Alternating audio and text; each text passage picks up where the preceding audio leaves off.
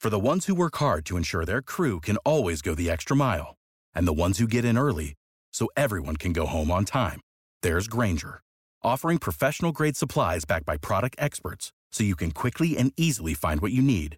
Plus, you can count on access to a committed team ready to go the extra mile for you.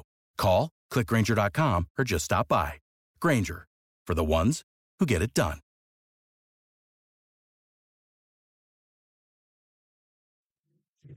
My name is Tyler Fornes, and I am one of the co hosts of the Good, the Bad, and the Hungy AEW E podcast here on the Voice of Wrestling Podcasting Network. We take a broad scope approach to the world of all elite wrestling and the entire universe of Tony Khan. We talk about the big matches, the big stars, the promos, the storylines, and we also look at it from a big picture perspective how are things going to change over the course of the next 10 years with AEW still in the picture? How are companies like WWE going to adapt and adjust to AEW? And are they going to be a similar way like they did with WCW in the late 1990s? Will there be a counterpunch? We talk about all of that and more on the good, the bad, and the hungy every week on the Voice of Wrestling Network. This podcast is a member of the Voices of Wrestling Podcasting Network. Visit voicesofwrestling.com to hear the rest of our great podcasts, as well as show reviews, columns, opinions, and updates across the world of wrestling. TNA is the best wrestling in the whole world. Oh yeah, you can be king, king, king of these nuts. You know what I'm saying? TNA is my world. Welcome to Planet Jarrett. Oh, it's semantics. It's not a guitar, it's a cello! A ch- it's a cello! Triton, have you conquered the great alpha male yet?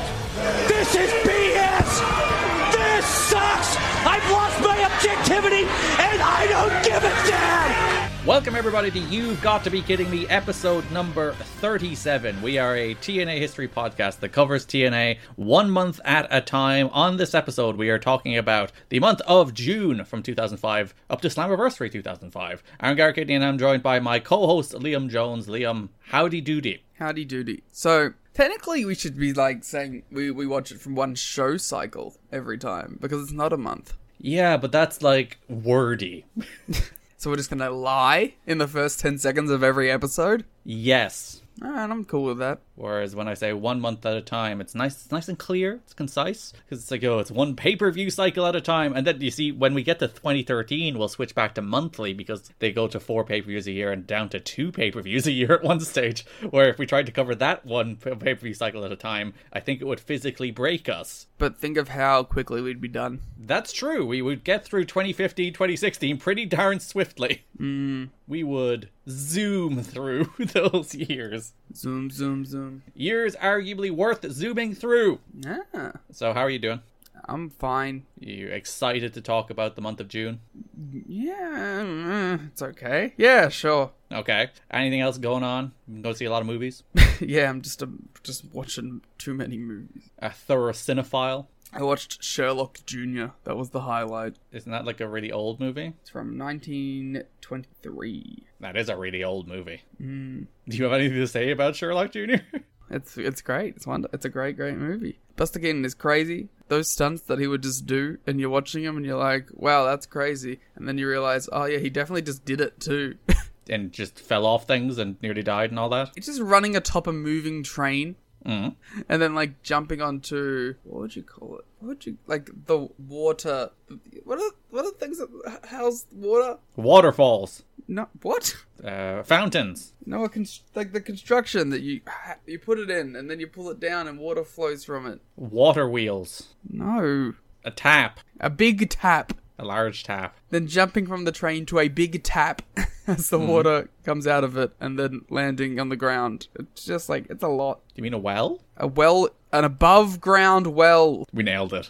How do neither of us know what this is called? I used to have one. Yeah, you lived in the back of Beyonds. You know, you should understand these things. I just have taps where you can go boo and water comes out. God, I'm gonna like shout what this is at some point during this podcast because it's gonna come to my brain. But God, I can't do it right now. I saw Creed this week. Give me your Creed review. It is formulaic to not a fault.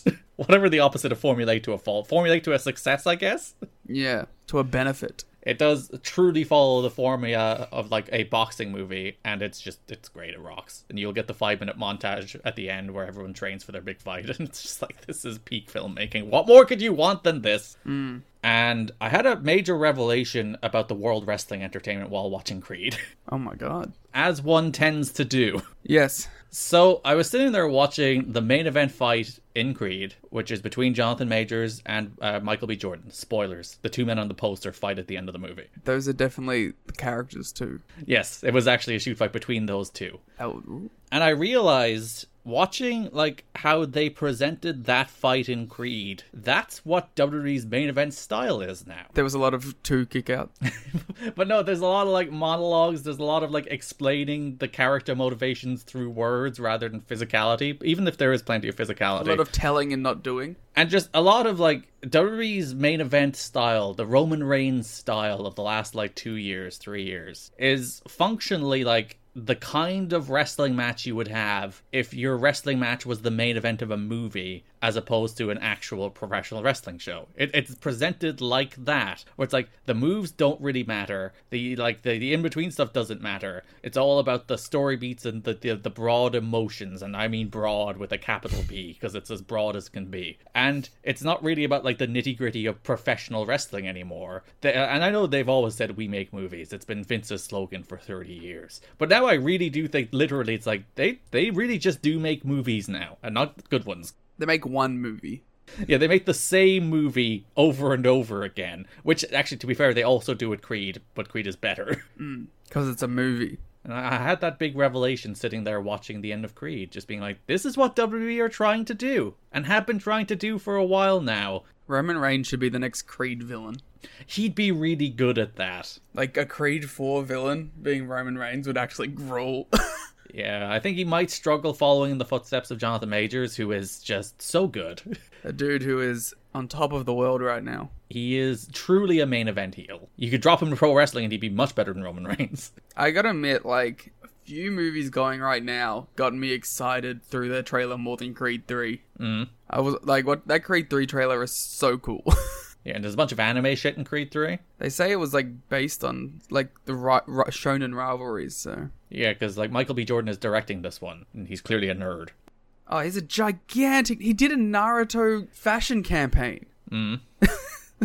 like for their streetwear collection. Yeah. He's a big old nerd. He's Keith Lee. and now he's putting it in major league Hollywood movies. Yeah, of course. That's what I would do. It's funny, there's a bunch of like Puss and Boots stuff as well that I think was lifted from Attack on Titan. So anime is taking over the world. It's a giant medium. Anime is influencing the world. I was thinking recently that I think my next film project of stuff that I go through and watch is going to be like the classic anime stuff, like mm. as in movies. So like Akira. Yeah, Akira and Ghost in the Shell and the Studio Ghibli stuff that I haven't seen. I've seen no Ghibli, and You're as like I know, shit. I know, I'm sorry. As like a dude who's like super into anime, it's like my biggest blind spot. Huh, I like that you just said on on podcast through audio as a dude who's super into anime. I said animation. I didn't. yeah, anime. but you cut out and it just said anime. uh, but it, it's like my biggest blind spot because I know it would make me weep, and I should really get around to watching it, and I still haven't. I have like a kind of weird, unique perspective where some of the my most pivotal and first things I ever saw were Studio Ghibli movies. Mm. There's a good chance the first movie I cognitively remember watching was Spirited Away. See, for me, that's like The Lion King, which is like two sides of the same coin, but. Haha, I watched Kimber the White Lion first. oh, right, well done. Yeah. My mum wasn't like an anime nerd or anything, mm. but she is someone who's always appreciated film from other countries. So I think that's just what she went to. Yeah. I always found it funny that I my the earliest things I ever remember watching were Kimber the White Lion and Studio Ghibli stuff. Wait, you did actually watch Kimber the White Lion? You weren't doing a bit? No, that yeah, that one hundred percent. I watched Kimber the White Lion and the sequels, and then I saw Lion King. And then you were like, they ripped it off, and you sent. I like was the, as a kid. I was like, what the fuck? Did you send them like the frame by frame, side by sides to get them to do the lawsuit, which I think was ultimately thrown out? Uh, no, but I was I was very like weirded out as a kid for sure. I do like that everyone's like they ripped off Kim of the White Lion when they were actually just doing Hamlet. Yeah, but with lions. They should do Hamilton with lions, yes, that should be the next Lion King movie, Hamilton. but with real lions. Just Simba shouting, "I will not give up my shard," which actually kind of works for the movie. Actually, There you go. that does kind of apply to the Lion King movie. That should be the next like Disney live action quotations mark uh, movie. Uh, we will make that movie if you head to tnhchat.com or patreon.com slash kidding me and give us lots of money, Animalton. enough money to fund Hamilton with lions. Excuse me, it's called Animalton. Animalton, okay. Thank you. That, that, that, that doesn't work at all. But Animalton! We will be doing Animalton. Okay, you can't say it doesn't work at all. It works like ten percent. I don't think so, but I'll give it to you. I'll, I'll, be, I'll be nice. What the hell? If you do head to tnhchat.com, patreon.com slash kidding me, where you can support the show and get so much more for it. You can get our Global Force Wrestling show. You can get our Wrestling Society X show. You can get our Monday Night War show. You can get our ongoing Rain Ticker show. You can get our ongoing 2012 PWG show. All that sitting there along with watch alongs, drafts, end of year awards, star ratings, show notes, ad free episodes of this show. So if you're ever like, I don't like that ad, it's kind of annoying. $1 a month, you can get rid of it. And if you ever go, I don't like that host. They're kind of annoying. You're fucked. No, we actually we pay actors to deliver the podcast beat for beat in different voices and accents just to appeal. We don't do that, but if you very give us difficult. Hmm. lots of money and you want us to, we will. We'll hire voice actors to play the roles of us. Uh, but if you'd like all that, you can head to tnhchat.com, patreon.com slash kidding me, where you can subscribe and get access to over 100 pieces of exclusive audio. Over 100! Wow, what a deal. What great value. That's so many I couldn't even count that high. I can't count that high. It's a good thing Patreon does for me. Nice. That brings us to the news for this month of June 2005, as we're talking about all the build up to Slammiversary. The big stories this month are kind of carryovers from the stories last month. There is the ongoing TV saga, and there is some real messiness about the, the ownership of TNA right now. I'm shocked by both of these developments. So, you may have noticed, Liam, while watching these episodes, that there were only two episodes of Impact. I did notice that. That is because TNA's 52 week television deal with Fox Sports Net expired with the May 27th edition of Impact, And that's it. We're done. No more. See ya. technically with the May 28th replay of PW Torch, actually, knocking TNA off TV until the Slammiversary pay per view. So they had two TVs coming out of Hard Justice, which we'll talk about in depth in a minute, but in which they loaded up to build that pay per view. They basically did the entire month in two TVs, which made one of the TVs really good and one of them pretty good Yeah, they should do it every time.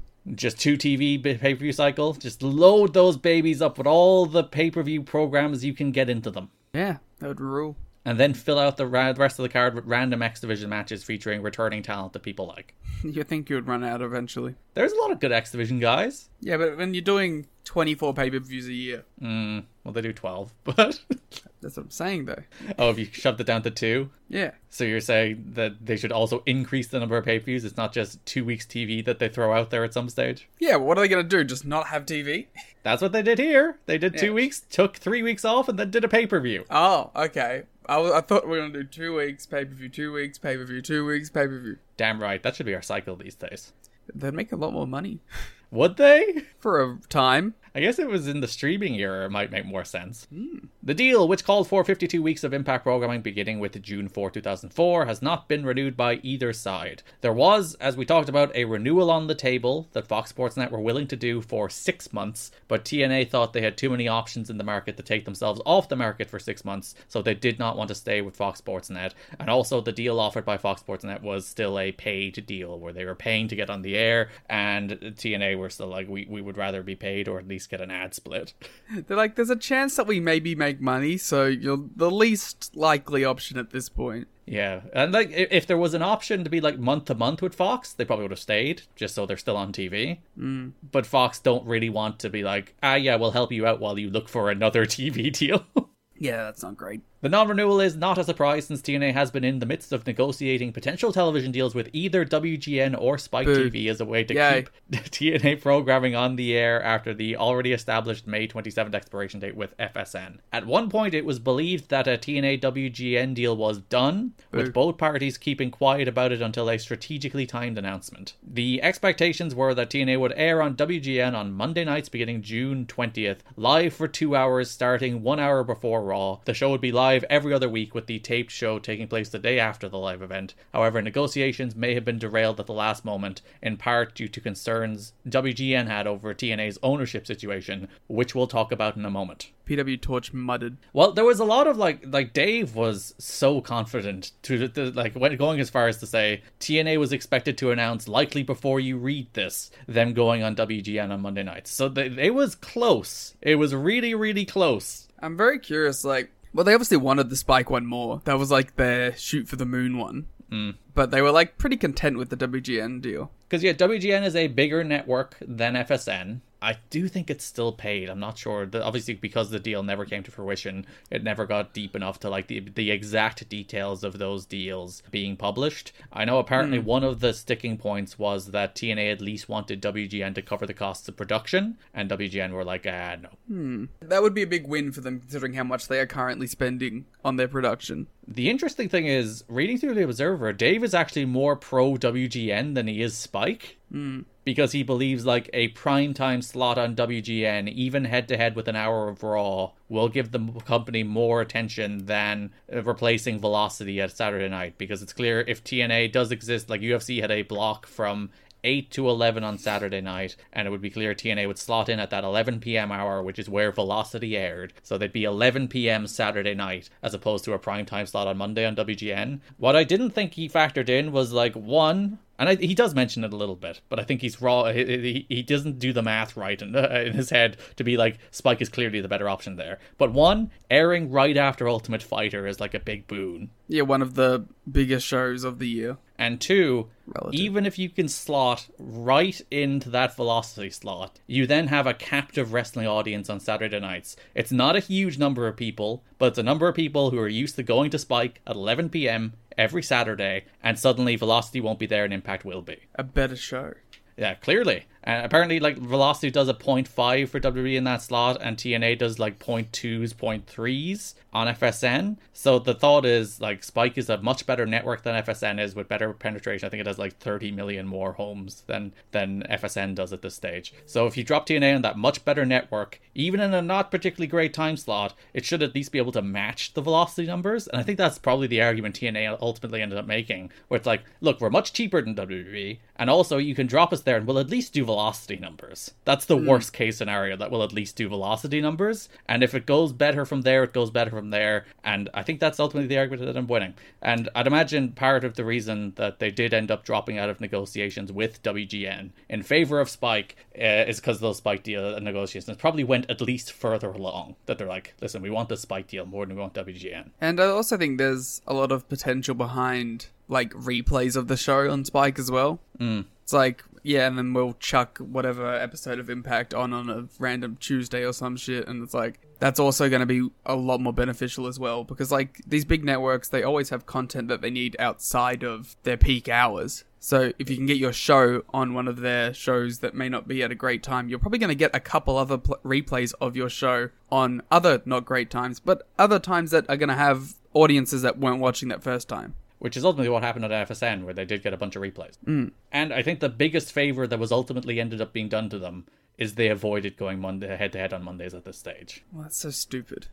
it is. It's just the dumbest idea that they can't let go of. And as we talked about, like they got killed in 2010, as we mentioned in Yeah. the last episode. They got killed In a stronger position. yeah, in a, a stronger position with much, much bigger names, they still got absolutely massacred. So can you just imagine with these like, oh, okay guys, we like got the, DDP. the companies aren't even comparable at this point. no, So like, and and even presentation wise, like I think to a a general fan, like looking at these two shows, it, the- it's it's a bit of a not a steep learning curve or like barrier to entry rather, but I'm sure there is a level of like these shows don't even look like they're on the same level. Yeah, it's not like Asylum to WWE level comparisons where it would be like, oh, that's just the tiny minor, minor league company and this is like the major league wrestling company. But even like even the Impact Zone, it's just like that's a soundstage versus a ten thousand seat arena. They're they're Yeah. just not the same. They're just not the same. And ultimately, that was probably a problem going to head to head in 2010 as well, where it's just like they're just they're just not the same. And we talked about this, I think, on the the Patreon show we did, the Monday Night War Patreon show, where we're like TNA might have more star power than WWE E did in 2010 Yeah, when you look at it, both the young star power Hour, and then the likes of Hogan, Flair, Hardy, Angle, Sting. Uh, like those are RVD. Those are huge names. That's like really good levels of star power. And obviously here they have Nash. They could have had Nash. Nash and Raven. They already ousted DDP last month, so they don't even have him anymore. and Nash isn't even on TV. Oh, because he's off shooting movies. So they did announce the future of the TNA programming on Slammiversary. So you might be asking, well, they don't have a TV deal right now. It's a good thought to have if you're thinking that at the moment. That at the moment, while they the negotiations have fallen through with WGN and they don't really want to be on FSN anymore, even though FSN is still open, like that's an option on the table. If all else falls through, FSN they could go back there. TNA and FSN have a deal that if they are both 40 years old and neither of them are married, they'll get together again. Yeah. So like FSN, it's not like burned bridge, but it is very much DNA don't want to be on FSN anymore. And also, I think if it was like if it really came down to it, it's like go back on FSN or close the company. I think they'd be like, we tried our best to get this TV deal. We paid for it for a year to try and like prove our concept and build some ratings that we can shop around, and it didn't work. So let's just close up shop. I think that probably would have been the calculus at that stage if they didn't get a spike deal. Yeah. I really don't think Panda would have been like, uh, you know, we'll keep paying for FSN. It'll happen eventually, sure. Well, we already know that sort of that is the the internal struggle right now where like Panda is getting sick of dumping all this money into this company and they want to start seeing some return on investment. And we'll talk about that more in the, the next story. But before that, uh, during Slammiversary, Mike Tanay announced that TNA's Impact programming will be found exclusively on TNAWrestling.com each Friday until TNA finds its way back onto television. A special taping was held after Slammiversary on the 21st. The tape a month's worth of TV heading into No Surrender. So they will be back on weekly TV. This is partially to fulfill international commitments it's because they still have TV internationally and they still need to deliver new episodes for that. They'll air a little on syndication and the, on the, I think Sun Sports is the network they'll still air Impact on in a little bit. But the primary destination for Impact in the year 2005 was going to the website where they taught you how to download BitTorrent, where you nice. can download the episode of Impact. this is the 2005 Honor Club. I was looking at an archived version of the the website where it like it has that little descriptor, that little you go here, you click this link, and then you download the. Uh, I can't remember was it uTorrent or BitTorrent. It was one or the other, and then you can uh, download the episode of Impact and watch it. And like the, the download link is actually still active. You can like find the the download link, but there's no like seeders or anything, so you can't actually download the episode. I was so disappointed. I was like so excited when that link still worked. I expected it to just go to like a dead link, but the link still worked. And then I was like, oh, there's there's no to seed my download. All right, guys, let's everyone get on the Wayback Machine, and we'll we'll start seeding old episodes of Impact. If you downloaded this episode in yeah. 2005 and still have it somehow sitting in your BitTorrent, please open your BitTorrent so I can download it from you. That is a, an official recognition of a way to download old Impact. Yeah, it's legal. They, they, that, that's the way, that, that would be a perfectly legal way to download Impact. No one can kick out to me like that saying as if I'm not the person who would be giving out to me. yeah. So yeah, TNA will air online for the summer as they try to work out their TV deal. So the other messy side of this story, as we we're talking about, Panda are getting a little angsty. Mm. They have poured, as Dave estimates, about 20 million into this company so far. That's so much money. With no sign of return. So there, there's a bunch of people coming together to try and buy out TNA. Now, PW Torch conflate two deals here the, into one that I think are two. Dave has more details on them being two. So there's there's two deals on the table. The first is fronted by Hacksaw Jim Duggan. Of course where Hulk Hogan is supposedly like the, the backer there, as well as some international investors. So Hulkster is sniffing around TNA at the moment. And then mm. the other is a prospective group of investors associated with NWA Ohio proposed to buy out TNA with a controlling interest. The NWA Ohio website reported the following grammatical errors are verbatim from the web posting. the Nelson Corporation and NWA Ohio has placed an offer on the table to purchase TNA's 71% from Panda Energy. So they, they want uh, they want 71%. They're willing to offer, I think it was 10 million on the table. And like, there's a bunch of stuff in this where like he gets Frank Dickerson's name wrong. like this past week, Dave, uh, who's the, the the front man for it, Dave Nelson, met with Frank Richardson. They wrote on the website, CEO of TNA Wrestling, and also with Jeff and Jerry Jarrett. Like his name's Dickerson, which is Liam's favorite name in the world. so memorable that that Dave Dave Nelson here can't even remember who he met with. It feels like he just doesn't want to say dick. Yeah, he's like Richard. It is uncertain of TNA's response, however, with or without TNA, the plans of building another multi million dollar wrestling company is in the works, and with the assistance of Jim Duggan and Silent Backers. So there, there's like two deals going on there, uh, some of which has Jim Duggan, some of which has Hulk Hogan. And then, like, this Dave Nelson one is kind of like the, the one that's silently being backed by Jeff and Jerry Jarrett, or presumed to be silently backed by Jeff and Jerry Jarrett. Nelson and the Jarretts are said to be tight, while the relationship between the Jarretts and the character family who own Panda Energy is said to be showing signs of strain. So this is this is the point where I think two things are happening here. Dixie is very firmly being like, this is my company. Yeah. There there is a period up until now where there is like a little bit of a power struggle. Is it Jeff's company or is it Dixie's company? And I think this is firmly the point in history where Dixie is like, I'm in charge here. I am the captain now. If it was a Tom Hanks movie. that is what Dixie walked into the room and said to Jeff Jarrett. And of course, the Jarretts don't seem to have taken that particularly well. Well, it's not their money that they've been siphoning into this, so. And for some reason, they want. Actually, no, they don't want it to be. They still want it to be other people's money, but they want to be in charge. Well, that is the perfect scenario, to be fair. But, like, there's a reason Dixie and like Frank Dickerson, who's been put in charge as CEO on the Panda side, have like stepped in more firmly to take control. And that's because this company has spent a lot of money for three years and shown very, very few signs of actually making any of that money back. Yeah. So they reached a stage where it's like, we gave Jeff and Jerry basically two and a half. Then we brought in Dusty to kind of replace Jeff in the book, and now we're trying kind of leading Jeff out of the business side of things and having somebody else come in and run more of the business side of things. Because like they gave them an honest college try. Yeah, and now they're like, we need to try something else because clearly this isn't working. Because there's only so long you can say, we understand the wrestling, you stick to the business, before you say, do you even understand either of these things? Mm. So there's there's a lot of like political maneuvering here, and I do think this is while it's also the point that that Dixie takes from control. It's the point where Jeff and Dixie's relationship strains because of that, and they're they're on very much opposite sides of the fence here. We'll have more to say about Jeff's behavior when we talk about the the main event of King of the Mountain and why the angle that played out on the pay per view played out the way it did. But it's it's not going well here. So they made that offer of ten million for the seventy one percent for of Panda stake which is a great deal less than Panda had put into this company. Again, Dave estimates that to be 21 million. So Panda, for selling the company, I guess they'd make some of their money back. Might be the argument. Oh yeah, then it, then it's a ten million dollar loss and not a twenty million dollar loss. So you at least get ten back, but Panda didn't even respond. They probably think they have a better chance of turning it around into a money making thing. Yeah, especially because like if you do have Spike on the table, if Spike is still there, showing at least some degree of interest, that is your legit route out. Spike's a real network. Yeah. So, two weeks later on their website, they uh, posted the following We feel that more than adequate time was given for Panda Energy to respond, and at this time, we'll move forward with the start of a new wrestling company to kick off early fall of this year. Like, there's rumors that the Jarretts might even jump to that company. Good. They also start saying that, like, the WGN deal is dead, which wasn't public at the time, and then they're like, oh, sorry, a few weeks later, if we caused you any problems.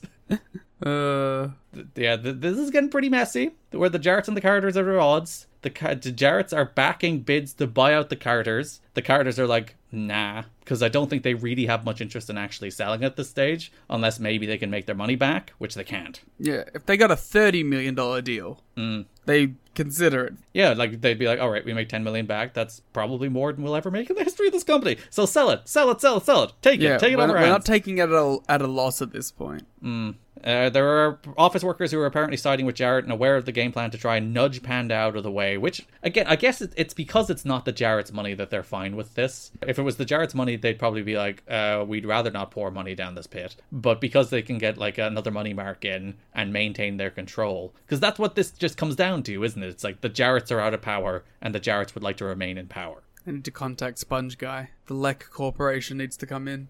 He can sponsor every TNA show. That'd be great. Yeah, office people are taking sides. There, there's a lack of communication about the TV deal that's causing some anxiety. I think because there is ultimately nothing to announce. It was the these people who actually publicly stated for the first time that negotiations with WGN had broken down, which I don't think went particular went over particularly well. Oh no, they would be getting a call from my panda lawyers. and I think also the fact that these people are like that, that there, there's like an ownership struggle within the company might be off-putting to a potential television partner. That that's also a theory floated this month that WGN might might look at this and be like, it's a little messy. We don't want to invest in this. Yeah. Uh, with TV done, the May 31st television tapings that were meant to tape through the Slammiversary pay per view uh, were cancelled, but TNA did pay everyone who was meant to appear on, on those television tapings. Which is actually quite surprising considering some people still haven't been paid for the t- television tapings that they worked.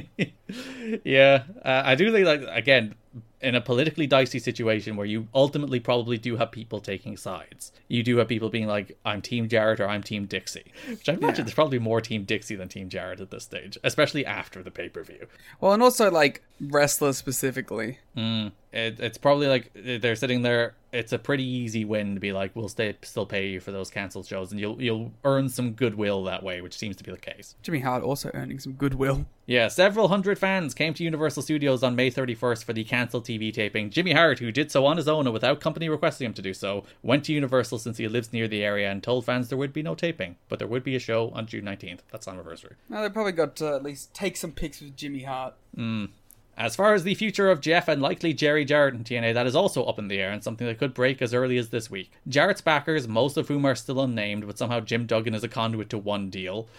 And another conduit is Dave Nelson, an independent wrestling promoter from NWA Ho- Ohio, made the offer. Dave recaps all everything that went down about how basically Jeff's out of power, and Jeff is looking to get in power, and potentially i- if they can't buy out the company, this dude may also start a new company, which there was constant threats of in the post WCW years of like these money marks coming along with grand promises that ultimately go absolutely nowhere. Mm. I was gonna say, I wonder if they actually even like which company this ended up becoming, or if they announced anything. I I know they announced some like t- TV dates that the I don't think that ever happened. May- Maybe someone can correct us on that. If And that was a 14-year-old Tony Khan.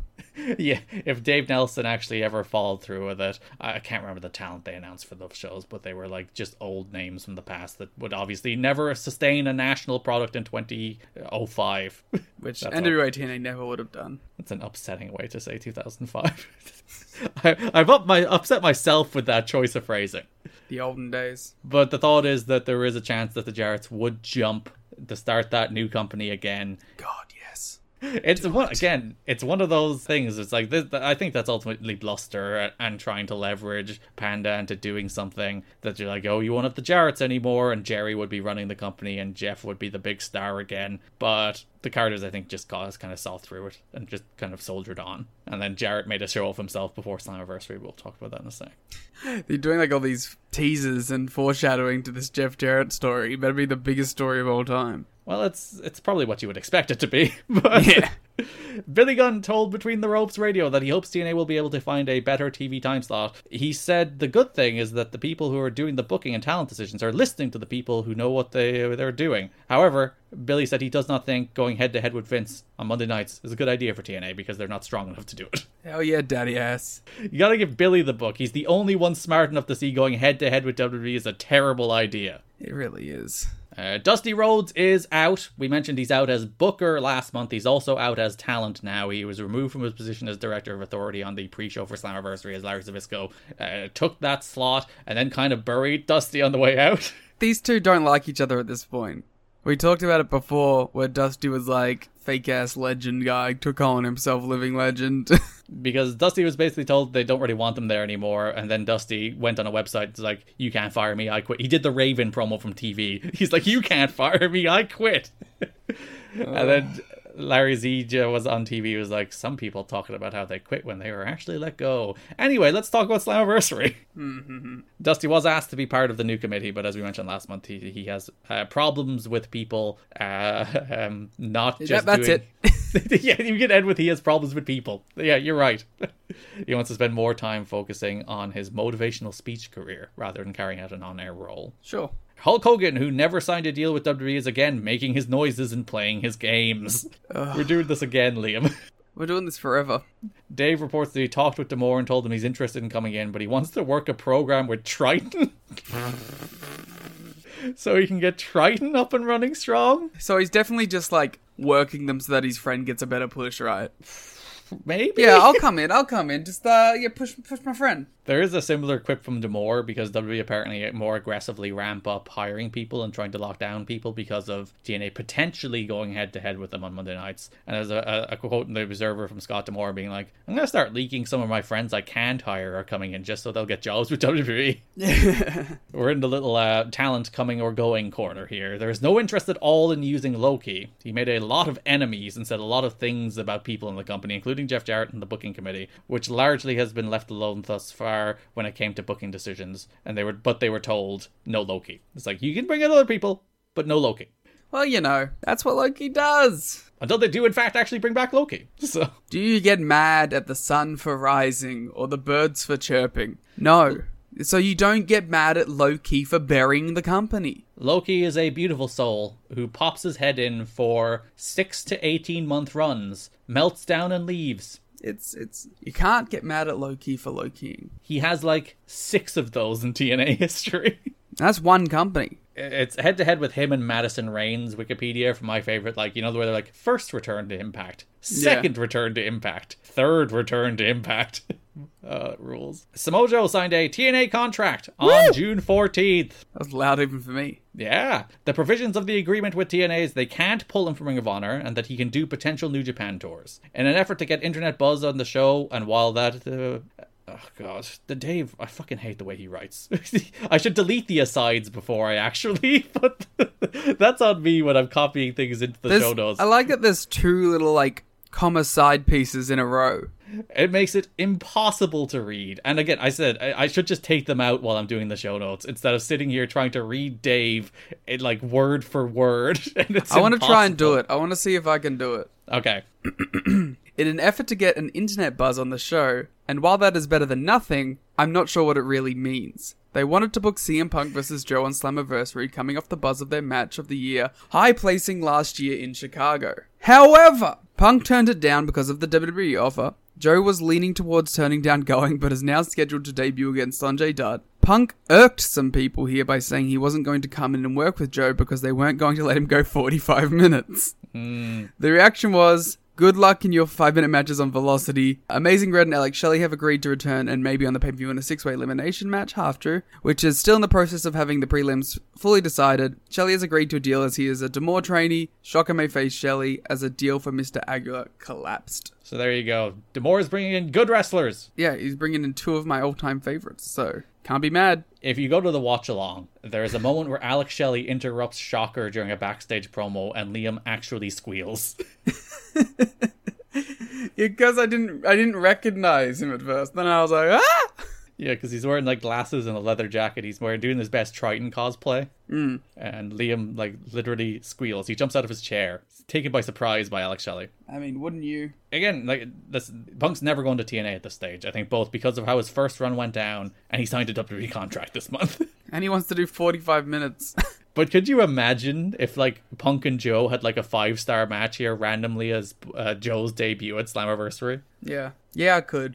See that I tell you, it's the greatest power of all time—the ability to look in alternative universes and see what happens. See what happens with TNA if Punk is there. I think he yeah. still probably leaves in two years because he's CM Punk. But yeah, but, you know, it's a 05 to 07 is a quite a pivotal time in the company's history. So it's a quite pivotal time in Punk's history because like he just wins the Ring of Honor title this month. Does the Summer of Punk and does the Summer of Punk. So yeah, this is a, a pretty big time for CM Punk at the moment. But who gives a shit about that guy? We got Samoa Joe. That's true. We do got Joe locked down. There's no word on Danielson, but as I said, I still think WWE was always his end game, and TNA was never a thing he took seriously. I wish so- somebody who has a, an, an interview with Brian Danielson ask him, please.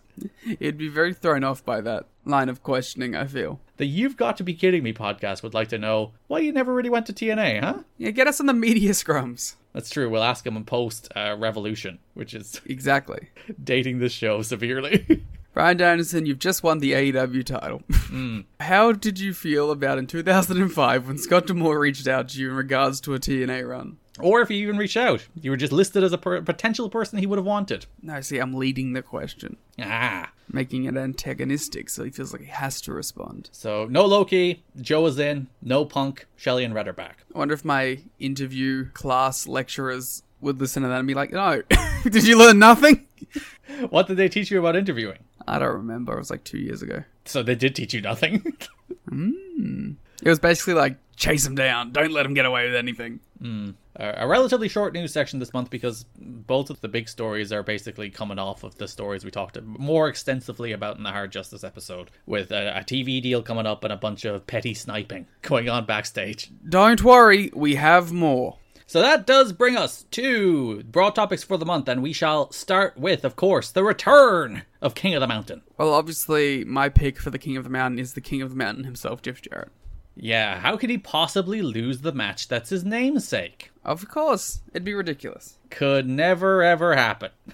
Can't lose it if he's not in it. So the May 20th episode of Impact, the first of two episodes, a great episode of TV, by the way. Maybe one of the best, if not the best. Yeah, we were talking about this in the watch along where I, I, still think the first episode of Impact is the best. I think it felt like just the most high energy big deal. It also had like probably better matches on it. Yeah, but this is like such a mile a minute, 45 minutes of television where there are so many angles. Yeah. It is just stuffed to the gills with things happening in a way that this television show rarely is. Sometimes you go months without as much as happened in this episode of TV. Yeah, for sure. Like, it's just action, and it feels like a real show. Mm. Like a real pro wrestling show.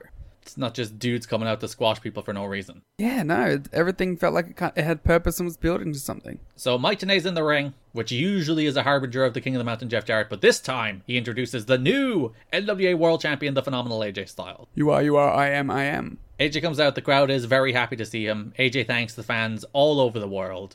That's me. You're, you're a fan all over the world? Mm-hmm. Were you happy to see him? Y- yes. Were you the one that motivated him to beat Jeff Jarrett? I like to think so. Mm. Uh, my favorite part of this promo is every time AJ Styles finishes a sentence or pauses halfway through a sentence, Mike today makes like the most positive affirming faces. Just an old time face guy. He makes so many faces in the like AJ's promo was like 90 seconds tops, and Mike today makes maybe 130 faces. a mile a minute, a face a minute. Like AJ's like, thank you, the fans, and Mike Tenay will do like a hell yeah face, or he'll be like, I'm NWA champion, I'm so happy, and he'll like nod to the camera. He's like so happy that one, he's out here with somebody other than Jarrett, which I think pleases him first and foremost.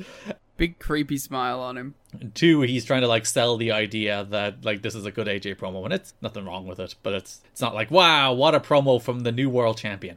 Uh, Tanay brings up that Abyss is now number one contender. He won the 20 man gauntlet match at Hard Justice. He's one of the contenders, sure. Abyss keeps getting screwed over. It's because he doesn't have a manager to, to, to manage his contracts. Yeah, because he, he got his contract wet after he, he won the um, Full Metal Mayhem match. No, the other one, Final Assault, whichever one he won. No, Full mm-hmm. Metal Mayhem was where he became number one contender. And, and then he handed that wet contract to Tracy and Trinity and they lost it. It just disintegrated. So that's how he lost his first world title match, and this time he be- he beats twenty men to earn one of five spots at King of the Mountain. Yeah, I guess technically he beats nineteen men. He did not beat himself. But he did beat himself. Worked himself into a shoot. So yeah, Tanae's like, oh, he's number one contender, and AJ's like, I faced him at lockdown. He's a true monster. Before, of course, Jeff Jarrett does does interrupt. Jarrett's like, "You only won because of Ortiz," and AJ's like, "Well, if you want your rematch, come and take this belt from me right now." Before Monty jumped in from behind, Tanay did the same thing Don West did when Dustin Rhodes was hit with a chair. He's like, "AJ, look out!" But he still got beat up by Monty. A great alpha bomb. Mm, he fought back. Monty dropped him with the alpha bomb. Abyss's music hit. He charged to the ring, and there was a, a, big "whose side is he on" moment as he feigned to help AJ, but then dropped him with a black hole slam before Sean Waltman and AMW made the ultimate save. It's a good segment. Yeah, good angle, gets things moving toward a King of the Mountain where you already know, like, all right, you have Styles, you have Abyss, you have Jarrett, you have Monty. Those are your four guys. You know that from this segment, which is always a nice bit of TV. Oh, and Jarrett, of course. I said Jarrett. Oh, sorry, I thought you skipped past. I instinctively skipped past Jarrett in my brain at all times, but I did say him that time. All right.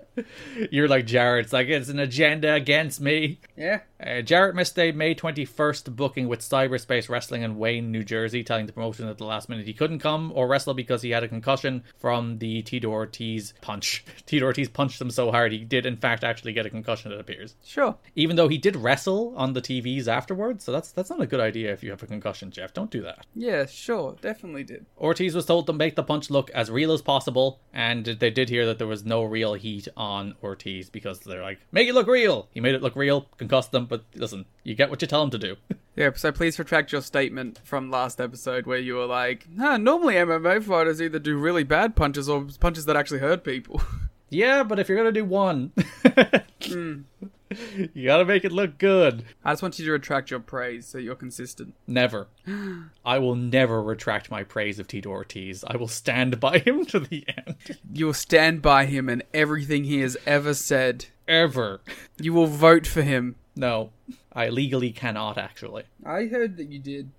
Voter fraud? Yeah, I heard that you committed voter fraud and voted 10,000 times for Tito Ortiz. To be fair, if he is anything like every other Republican, he should be really mad at me about that. Yeah. They really do get worked up about, quote unquote, voter fraud. Which is definitely happening all the time. We went backstage and Jarrett was shouting at Dusty, demands his rematch, and Dusty's like, You got your rematch in a King of the Mountain match that will have you, Styles, champion, Monty, Abyss, and a wild card. And Jarrett is initially very upset at that announcement. He's like, How dare you put me in a match with four other men? And he's like, Wait a minute, Abyss and Monty are on my side. It's three versus two. So the numbers game is to my advantage. And at Slammiversary, the numbers won't lie. They will spell disaster for AJ Styles. Mm. Larry Zabisco was at the announce table for no real reason. they never explained it. He's just sitting there with Mike and Because Don. it's nice to see Larry. Uh, Raven comes out and he's like, I'm going to be the wild card, right? Or I will turn TNA into a bloodbath. I believe him. Larry's like, well, wait and see. We have we haven't decided yet. And then you're like, your Raven replied by being like, you're old, you're washed up, you only did that one match in Shea Stadium. You're such a loser. And then he slapped the headset off Larry, which Larry initially looked to get angry at, and then he sold. Larry's great. Mm. Larry Zabisco is so good. Because we are moving into Larry Zabisco as the full time authority figure on the show for the bones that's, of a th- year. This is a subtle uh, nod to that. Some foreshadowing, some would say. Yeah, As Raven doesn't go to Dusty to get put in the match. Mm. he goes to the real source of power, He Larry goes to Z. the living legend. So Larry eventually fires up. He throws some punches at Raven before Raven then makes a comeback and beats the living hell out of Larry Zabisco. Can we talk about these Larry Zabisco DDT cells? Go for it. They're so great. Mm. He looks like, uh, like he gets he takes like spike bumps off of them. Yeah. Yeah, they look so good. Um, we were kind of talking about how a few months ago it felt like a weird time to strap up Raven, Mm. but man, like they have managed to heat him up again. Not to the level that he was the first time when he should have won the belt, but he definitely is like a hot act again. Like they've gone all in on him being like loose cannon crazy. Mm. Like like his promo at the pay per view where at Hard Justice where he was like, I'm going to beat the shit out of you, Sean Waltman, I'm gonna kill and maim you, and then you'll be taken away in an ambulance and I'm gonna blow up the ambulance too. like he has gone all in on being like, I am a sadistic, horrible human being. Domestic terrorist. He is a terrorist, and he's finally snapped, and he's like, nothing will stop me from winning this belt now. I have been put to the side too many times. I am just going to start killing people. Jeff's like, just you wait, I'll try my best. yeah, so he dropped Larry or two Raven effects, then security came out, he disposed of them too, before Dusty came out and suspended Raven, and Raven did the classic, you can't fire me, I quit. That's where Dusty was like, hmm, that's a good, that's a good strategy. Uh, Styles bursts into Dusty's office. He's mad about the King of the Mountain. Dusty's like there. There's a there's a look on Dusty's face that is like I am so over all of this shit at this stage. Yeah. He doesn't. I the thing, and we talked about it a little bit. Is like I don't think he respects the company. No. He's he's just like it's a paycheck. I don't think he ever really respected it. He probably enjoyed being in a position of power again, but I don't think he ever really thought it was going to be anything. Yeah, and I just don't get the sense that he cared whether the show was good under his watch. No, I think he just enjoyed being a showrunner. Like it's the classic thing after a bad dynamite that you're nearly guaranteed a good dynamite the next week. Yeah, because Tony Khan really cares. like you can say a lot of things about Tony Khan, but the one thing that like is the uh, a undisputed f- fact is that he cares. Yeah, if he feels like he's let his audience down in some way, he will try to make up for it. Yeah, I love a bad dynamite. Mm. Because I know next week my man's gonna go crazy. Whereas here, I don't think Dusty would think for a second whether the shows are even good or bad. I don't think he thinks about the shows after they're done. Mm, I don't think he thinks about the shows before they're done based on, on his booking, but Yeah.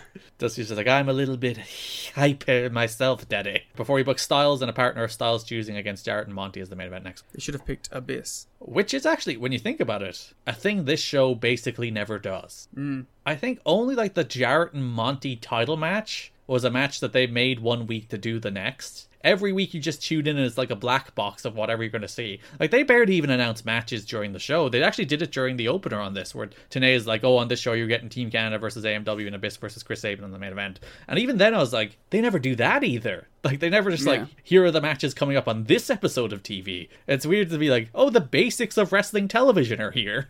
But to be fair, like I feel like even in the modern zeitgeist, it took a long time for that to happen. Like there was just a period where matches weren't announced, which is silly. Part of it was like the crazy Vince's stuff, where it's just like matches weren't announced Crazy Vince. just because scripts weren't written. Uh, we should also just mention at this point that Monty killed Sonny Siaki at the start. Oh yeah, there was a squash match. I guess there's no other reason to bring that up. Where where Monty did beat him in less than a minute, a real squash for Monty. Like nothing. Like Siaki got zero offense basically. Which and, like again, I wouldn't go so far as to say Siaki's a pushed act at the moment, but like th- he is in a new tag team with Apollo. They are just doing something, and that's like the classic sign of a new booker. It's like they don't care about that. He's getting squashed in a minute. Yeah. Like, there's not a ton of upheaval from the new Booker stuff. Like, Team Canada are getting a push, which I wonder why. Yeah. but I think they're also right to push Team Canada. One of the good acts. Yeah, and I think they were, were de escalated too much. They were pushed too far down the card to become just complete comedy nerds. And we talked about how they can be that, but they're they're an important part of the show, and when they're not on the show, the show is worse. So they, they are heated up a little bit this month. And but there's not like a ton of other stuff that's like, whoa, they really threw the things they were doing out the window and started again. They more just like are, are starting to move in different directions. So the main event of this episode, a kind of surprising TV main event that I was into, Abyss versus Chris Sabin. The one thing that um I didn't love is that it was in the, two guys that are in the middle of stories. Yeah. and uh, you know you didn't really want any either guy to lose. But at the very least, they did beat Saban by advancing his story. Yeah, at the very least they did a fuck finish. But like they did a fuck finish that served the angle Saban was yes, yeah, I get it, in on the tiers of fuck finishes. but I don't know. I that's the one disappointing thing. Although like the match kind of rocks. yeah, because Abyss is always more generous than he ever should be. Yeah, So he does a bunch of stuff with Saban where like the, the match starts with Saban trying to arm drag Abyss and Abyss just pulls him up in the air and Saban does like a flip bump. Which rules. yeah.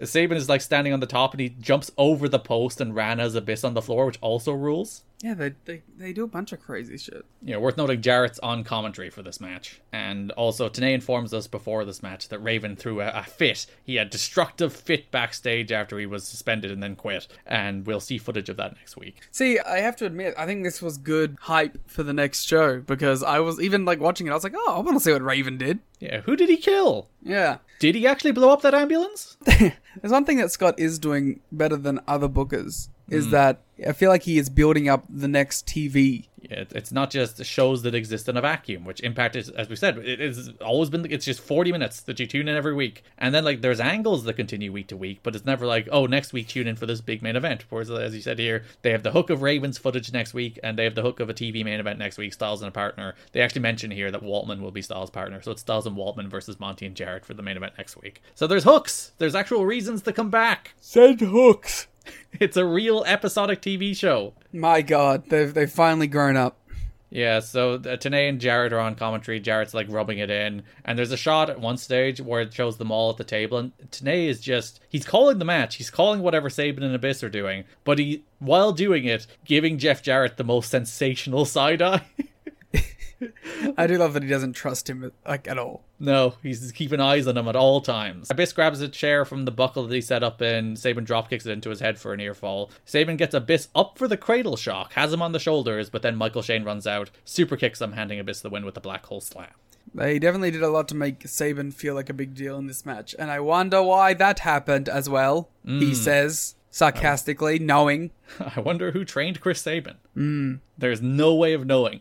"Nah, it's impossible." Again, we were mentioning at the watch along. It's a good thing Scott Demore trained some real good wrestlers. Yeah, 'cause at least his like nepotism is for tremendous wrestlers who are some of the most influential wrestlers of all time. like you go from Dusty's, which is Phi Delpha Slam, and fucking Dustin Rhodes, at Dustin. The, the the low point of his career, and Scott goes from to like to Alex Shelley, Chris Saban, Team Canada. It's like, oh, good wrestlers. Yeah. Three tremendous acts at this point. So earlier in the show, when Abyss laid out Styles with the Black Hole Slam, the inference was that Abyss was Team Jarrett. It was Jarrett, Monty, and uh, Abyss as a stable. Whereas here, Jarrett offers Abyss the handshake. Abyss hesitates once again, accepts, and then pulls Jarrett into a black hole slam. As then he and Monty posed over Jarrett's beaten body. Yeah, um, I think this was good and it was needed. Yeah, a- again, it, it heats up Abyss. It puts him in a main event angle. It makes him not a lackey to Jarrett, and I think Abyss's worst problem, uh, I think, is in, in his entire run so far, as he spends most of it as a lackey to somebody, whether it's Goldilocks, which was enjoyable, but probably not where Abyss should have been, or Kid Cash. I do enjoy that this whole episode, Monty's been like side eyeing Jarrett every time Jarrett's like, yeah, we're a team, we got this. And Monty's like, yeah. Do we got this? Like when he goes and he turns to Abyss and Monty, he's like, it's three of us, the title's coming home. Monty's like, fuck you. and then here, like, Monty didn't exactly seem devastated that Abyss had taken out Jarrett. Yeah, he doesn't even like really defend him. He stares Abyss down, but he's not like fighting for Jarrett's honor. No. And it got a real good reaction. Again, it's a moment where like Abyss could have been a real big babyface in this company. One thing I would say, and it- it's I think a, a, a consequence of a two week build. This is probably an angle that should have played out over a month. Yeah. Where it's like, oh, they're a destructive force, they're unstoppable, but it turns out Abyss is out for himself too. Whereas it did make for a good episode of TV that it played out over 45 minutes. 100%. Felt very kinetic. So they showed the footage of what Raven did on the next episode of Impact May 27. Raven, he tried to run over a cameraman with a car. Hey, man, I, res- I respect that. Again, they're going like full unhinged. The man wants the NWA title and he will kill people. He will kill people to get it. Yeah, he'll kill people who are like just doing their job, let alone people that are actively trying to stop him. He does a promo then about how this is a conspiracy by Rhodes to keep him away from the belt, and he is going to make everybody suffer until he gets his shot at AJ. Uh, later in the show, Terry Taylor has Monty Brown and Jeff Jarrett. Jarrett said he's not concerned with everything going against him lately after Abyss chose to, to black hole slam him. And then he's like, at least Monty knows what the right side is. And that is again where Monty gave him just like, do I? Mm. And then Jarrett walked away to get ready for their main event, uh, and Terry Taylor's like, "How do you feel about this, Monty?" And Monty's like, "There is only one, one alpha male. That's the the definition. Yeah, you can't have two alpha males. Then they have to fight. My God, the alpha male and the sigma male colliding. Who would win that fight? Come on. AJ Styles and Sean Waltman faced Monty Brown and Jeff Jarrett in your TV main event of your Go Home show. Nice to have a match of this star level on the show. Yeah, again, real stars, the A-level stars interacting on TV, which is nice. That being said, it was okay. Yeah, it was a perfectly fine TV main, nothing special. It did make me think about how we never really got in a Styles and Monty match. Whereas, like, I think i- if Styles was actually going to be NWA champion long term, and they did the Styles Monty main event on a pay per view at this stage, they'd probably have a real good match. Yeah. Uh, Abyss watched on from the top of the ramp, so you had all your King of the Mountain people here, at least supposedly. They did not actually announce who the wild card would be until I assume they did it in the build up to the pay per view at some stage, because it never happened on TV. Because even in this TV main event, after Styles announced that Waltman would be his partner, they were still playing up. It's like, who's the wild card? Probably just announced it on the website. I do wonder if they were hoping to get somebody better because, like, Matt Hardy has been in negotiations with this company for a while, and it's like it's been assumed that Ma- Matt Hardy will come in, and even it's reported after the pay per view that he will come in in July. Obviously, he goes back to WWE; he never comes in until 2011. But I wonder if they were thinking maybe Matt Hardy there, Hmm. which would make sense why they didn't announce it. But I, I don't know. I think it was kind of meant to be Raven the whole time, right? Uh, no. Ah, Again, talk about that in a second. fucking Jeff. Uh, so you can tell Jarrett's not a great tag team wrestler, by the way, because he whipped Waltman right toward the corner where AJ is when getting the heat. There's like six of them. Yeah, There's so many other sides you could have whipped him. There's two you can't, and four you can, where AJ doesn't look stupid. Choose any of the four. He's he's not a tag team guy. He doesn't understand these things. Uh, so Jarrett was lining up, hitting Waltman with a guitar. Waltman was being held in place by Monty. Rudy distracted him, being like, "Hey man, you can't hit him with a guitar." While he was distracted, Waltman switched positions with Monty. Jarrett swiveled the hips, turned, smashed Monty with the guitar. I was like, "Oh my god, what have I done?" As Styles then pinned Monty with the spiral tap. So if there was any loose alliance between Monty Brown and Jeff Jarrett, it just collapsed. Yeah, Monty. You know Monty don't take that shit. And one of my favorite little angles, it's my favorite thing. So after the match, they're celebrating Styles and Waltman, and Waltman just picks up the NWA title and gives it a long stare. Yeah, that's a, that's some classic wrestling shit right there, and I love it. Yeah, they don't even do like he just hands it to AJ. They- They don't even do the thing where he holds on to it or anything. He just picks it up and for like ten seconds he just looks at it and then he gives it to AJ. Like there you go. Wrestling can be so simple. Yeah, I did appreciate how both episodes of Impact this month ended with Mike Tenay, now on the booking committee, screaming at the top of his lungs, What an impact!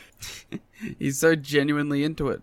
But, like, not that he's been dogging it, not that he's been, like, not trying, because I think he's been trying very hard, but you, you, you do get the sense that he is actively trying a little bit harder now that, like, he has his hand in the creative and he's trying to get his own creative over. Yeah, why wouldn't he? Which actually, we, we talk a lot about how, particularly in, when it relates to Dusty, you can't really be Booker and on TV because ultimately you'll serve yourself. Yeah. Especially someone generally regarded as having a bit of an ego. Mm. Dusty? No. No, no, no. Jeff? No. no. Kevin Nash in WCW? Whereas I do think I think there's a di- direct relationship between being a good announcer and having like a creative investment in what's happening. Because as an announcer, your job is to put the whole show over. Yeah. As a wrestler, your job is to put yourself over, and as a booker, your job is to put the company over. Mm. So when those collide, you have a problem. But when you have one that synergizes with those two beliefs, like the announcing role, it can flourish it. Yeah, because the job of the announcer, as you said, is to put things over and explain the stories. So who knows the stories better than the person who books the show or helps creative? He's on the committee in Tanae's part. That's what Bill Watts did too. And Vince and Bischoff. Yeah. All announcers, all uh, either leading or part of creative. Gabe. Well, let's not talk about Gabe's Gabe is not a great example of it. For the ones who work hard to ensure their crew can always go the extra mile, and the ones who get in early so everyone can go home on time, there's Granger, offering professional grade supplies backed by product experts so you can quickly and easily find what you need. Plus, you can count on access to a committed team ready to go the extra mile for you. Call, clickgranger.com, or just stop by. Granger, for the ones who get it done.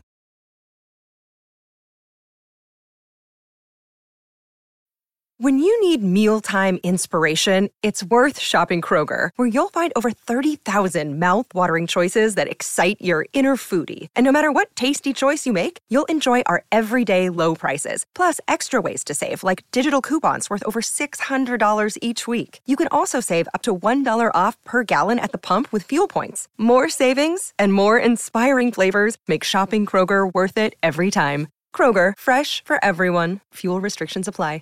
But I, I do think there's something there that that if you have somebody on creative who's a good announcer, they're probably a good person to put at that desk to actually sell the stuff and get it over. Let's get Tony Khan on Revolution. I mean, the show that already happened when he came out on Revolution and did it. Uh huh. Uh huh. Mm-hmm. So that brings us to Slammiversary, June 19, 2005, TNA's third anniversary show, held on the third anniversary of the company, which I think is a fun little touch. As it should be. Mm, they should always hold it on the 19th. Of course. It was one of the nice things where Slammiversary in 2022 fell on the 19th. It was a Sunday, so you could do the actual 20th anniversary show on the 19th as well. Uh, so they aired footage from an angle they did in the pre-show, where Raven was once again complaining that he's not in the NWA title match. He had a confrontation with Jeff Jarrett. Jarrett was backing out of the ring, and there was the classic TNA Jeff Hardy fan at ringside, who Jeff Jarrett pulled over the rail and started wailing on with punches. Then security took him away and arrested him, and then he was taken out of the match. And Raven was put into the match by Larry Zabisco. So that your King of the Mountain lineup is Styles, Monty, Abyss, Waltman, who was the wild card, and now Raven replacing Jeff Jarrett. But Garrett, why isn't Jeff in it? It's a good question, Liam. One to which there is a very bad answer. Mm. Jeff Jarrett did not wrestle in the main event of Sunday's TNA 3rd Anniversary mm Slammiversary pay per view. Although heavily advertised for the King of the Mountain match, he bowed out of the match voluntarily. Mm. Mm. I don't think PW Torch's characterization there is necessarily correct. Multiple sources heard that Jarrett was upset he wasn't booked by the new booking committee to win the match. And like, Dave goes a step further to be like, at one stage he was. At one stage, like Jarrett was meant to win the belt back, and everyone was like, "No, that's a terrible idea. Let's not do that." it was apparently a, a, subject of major debate throughout the week who'd actually go over in this match. After spending a lot of time over the last year pushing himself as King of the Mountain, he apparently felt it would be damaging to his character to not win that match. You're an ass-showing heel. that is your job. No, he's a cool guy main eventer, Liam. He can't sacrifice the stone credibility of the King of the Mountain nickname. Truly insane for like a Memphis era guy to not get showing your ass. Yep. It's so important that he protect the integrity of his nickname that he win the King of the Mountain match. Dixie Carter, who has majority ownership of TNA, stood her ground and would not change her mind and have Jarrett win the match. As a result, several dis- scenarios were discussed and they went with an angle during the pay per view pregame show where Jarrett would be arrested and taken out. Stone Cold Jeff Jarrett's back. Backstage, although there was hesitance to be too openly anti Jarrett since he is still part owner and could still end up wielding power, wrestlers conveyed to each other the disappointment in Jarrett's insistence that he win the match. Multiple sources say Jarrett lost a lot of respect among his colleagues for apparently pulling the power play. There were even rumors that Jarrett had expressed concern that the main event would fall apart without him involved to keep it together. okay. Jarrett was still scheduled to be at the TVs. Yeah, well, no, it was fine. It was a great match, so. Yeah, so Dave gives a, a little more detail that uh, Jarrett was told that he was getting the title back, but the feeling among everybody in the company, aside from Jeff and Jerry, was that they, they just simply could not do that. They couldn't. Why, why even tell the man? Why get his hopes up? Yeah, and like again, it, it, it's colored a lot by all the stuff we talked about at the start of the show, all the little ownership things that are going on, all the potential takeover bids. So there, there is a lot of contention between the Jarretts and the, the characters, and that is like boiling over onto creative decisions. And like, there's no world in which Jeff should have won this match. None. No. Like, one, he's held the belt for eleven months. He is the sixth person in this five person match that I would have put the title on. There, like, there is multiple people not in this match. You'd be like, strap them up before you'd strap up Jeff right now. Yeah. Uh, again, it goes back to the mangling to get power, and they believe the belt has power, so they want to keep the belt. So that that's what it comes down to. My favorite little note: it is believed AJ Styles wasn't unhappy about losing the title after one month, as he wanted to be back in the X division, and perhaps with the current booking committee, the X title will be the main event title going forward. What a brilliant himbo AJ Styles is! He's like, I'm just happy to be here, man. He's just like he doesn't have like much of an ego about it. He just wants to go out there and have good wrestling matches, and he doesn't care if he's champ. He doesn't I, like. I'm sure there's parts of his career where he does begin to like get an eye for politicking because you kind of have to in the world of wrestling. But I love the pure innocence of the man here. Apparently, being like, ah, I don't particularly mind. I just want to have cool X Division Exactly. title matches. He's like, I've already been the champion of the flat world three times. Dave says it's reported Jarrett did not take the change well and refused to participate in the main event, and at this point has no planned match for the next pay per view either. Then go away. One wrestler in the match was even openly talking to fans about Jarrett refusing to do the match because King of the Mountain is, is his gimmick and he didn't want to lose. Raven or Waltman? I wonder who that could have been. To be fair, I believe Raven or Waltman. Yeah, that's what I was saying. It's, it's one of those two. And many people in the industry as a whole and wrestlers in the company were privately talking, as we mentioned, about how much respect they lost for Jarrett over this. Jarrett was trying to save face when asked by fans about it, saying it was part of an angle. Uh, everyone hates, like even the people who liked him now are like, ugh, what a what a what a dick. like this is the point where he does seem like just unbearable to deal with, right? Where it's like this is my company and it's been taken away from me for pretty reasonable reasons. you were champion for like a year, and we're always the top guy on the show. It's been three years. There's been no advancement in the company. Just fucking take an L. As we were mentioning, it is June 2005. Since November 2003, there has only been six weeks where he has not been champion. Yeah, just fucking just take an L. Six weeks out of 18 months. That being said, really look forward. I mean, when he won the tag titles at Revolution, I was all in on it. Uh, we're recording it's the night of Revolution in case people. Shut haven't up! Don't listened to tell them. it. But yeah, Jarrett, Jarrett making a big old show of himself. I hope uh, right now he's talking to Tony and he's like, you know, it'd be really against my character as the outlaw to lose this four way for the tag team titles. as the last outlaw, I cannot lose to a team managed by the old outlaw. So Yeah, of course. So what we're saying is Jared will get attacked in will attack a fan in the pre-show, and Raven will take his place. and the fan will be dressed as Danhausen rather than Jeff Hardy. Yes, Maybe Orange Cassidy. it'll be Jeff Hardy dressed as Orange Cassidy. Yeah. So that does actually bring us to the match. It's a great match. It is. It's I think for two for two for real darn good King of the Mountains. Yeah, fuck, fuck all the King of that Mountain haters. First of all, mm. us King of the Mountain respecters stay living. Yeah. Everyone else, fuck off. It's just a big dumb spot fest where they do a bunch of crazy shit and ladders. And the thing that, that makes this one so great is like the pacing is tremendous. Mm. I was a little bit disappointed because on the TV they did a video package on the rules of King of the Mountain. No Scott Hudson. No Scott Hudson. At no point did I see Scott Hudson say the words "the rules are simple." Devastating. I was very upset. And that's why Jeff refused. he, he saw that package. He's like, I can't do the job now. No one will understand that the rules are actually quite simple. It's really just a ladder match. Yeah. Uh, Waltman immediately crossbodied Raven off the box while Styles ran at Abyss off the ladder, so we started like a real clip. Yeah, they they they, they just go 100 miles the whole time. Monty pounced Raven to become eligible within like the first 90 seconds. So like we're going. Yeah. Monty then pinned Waltman with an alpha bomb, and Don West did a good job of explaining. It's like, well, Monty is already eligible from pinning Raven, but if you pin somebody else, you send him to the box, so that takes him out of the match for two minutes. Which has always been some great continuity, I thought. Mm. Monty then pounced AJ, but Raven pulled him out of the ring and stole the pin, so he's eligible. AJ goes to the box. AJ and Waltman then struck up an alliance in the penalty box. Mm. It is worth noting. Pre-tape earlier in the show, franchise had Waltman, and he asked them, "How'd you get in the match?" And he's like, "I'm pretty good at politicking, for shame." but the important part of this is Waltman says that tonight there's not going to be any unity. I'm a lone wolf. AJ clearly did not see this promo. so Waltman insists that there's not going to be any alliances. He's out for himself to win the belt tonight. But foreshadowing. While both him and Styles are in the penalty box, they seem to strike up an alliance of sorts. I love the penalty box. Yeah, and you can always do cool moves off it or into it. See, that's what we've been saying is more like, oh god, just do make new matches. Mm. Seriously. And not matches that are just like different names for old matches. Yeah.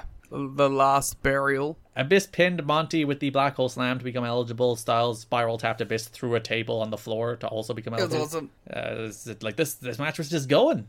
Yeah, this is one of those ones where it's like, go watch it. So Styles eligible has the belt. He's climbing, and then he happens to drop the belt. But his pal Sean Waltman's right there. It's his friend. His friend Sean Waltman picks up the belt and he goes to hand it to AJ and he's like, "Here, pal, go win the belt. This is this is your time." Uh, and then betrays him and X Factors him off a ladder. How could he do this? that makes him eligible. Abyss pushed Waltman and AJ off a ladder. Waltman just took a regular bump to the floor. AJ took a bump to a table because of course he did. But like you could see one being like, fuck, where am I gonna land? Mm. And AJ's just like, table, wee! Wee! Uh, Abyss goes to climb the ladder, but then Monty pounces him off the ladder through a table set up in the corner. Also ruled. Yeah, everything in this match rules. Raven even flowed Monty, climbed the ladder. Abyss tried to climb, but Raven stomped him off, and Raven hung the belt to become the new NWA World Champion, and finally, after over two years of saying it, fulfilling his destiny. Took him a while. Some would say too long. Some would argue it should have taken him three months. But hey, we got there in the end. Yeah, because he should have been champ when, when he faced Jared. He should have been. he Yeah. just he just should have been. And then there's multiple places through the next two years where you're like, why aren't you making Raven champ? Then they're heading onto TV. And then he turns babyface, and you're like, oh yeah, he's he's doing well here. Why aren't you turning? why- But he should be champ. He should be the one to beat heel Jarrett. That makes so much sense. Yeah. And then he never is. And then for some reason, like the six weeks where Jarrett's not champion is a four week Styles reign and a two week Killings reign, which are fine. But like, why not Raven? And then Raven goes into that weird period where he's still having like good matches. He has like the Monsters Ball match. He has some matches with Abyss. He has some matches with Monty. He then goes into like the Dustin stuff, which is kind of stinks. But then he goes back to the Jeff Hardy stuff, which is pretty good. It, it- there was weird moments, but I feel like they did. Bro, they brought it together when they needed to. Yeah, they had like six weeks to make this guy seem like a main event guy again, and they did, I think, as good a job as you could. Yeah. Where like he cut great promos, he was an important part of the show, he had a kick ass match with Waltman last month, and now he's NWA champ. I look forward to seeing how it plays out. And yeah, hell of a match, as we said. So if you watch Raven celebrating this match, Liam, I do. you can see he's bleeding. Yes. And I can't for the life of me find out when he started bleeding. Yeah. Because I was like, what caused him to bleed? So I, I, I scroll back a few minutes, and he's like not bleeding for the entirety of the end of the match. And I'm like, did this dude bleed just for his world title celebration? Uh, uh, or maybe he just like hit his head on the ladder as he went up. maybe he did. I should watch closely because I was watching. I thought maybe the NWA title might have hit him in the head or something. I really was like, at what point does this dude start bleeding? Because I've now convinced myself he did in fact bleed just so his world title celebration would look cool.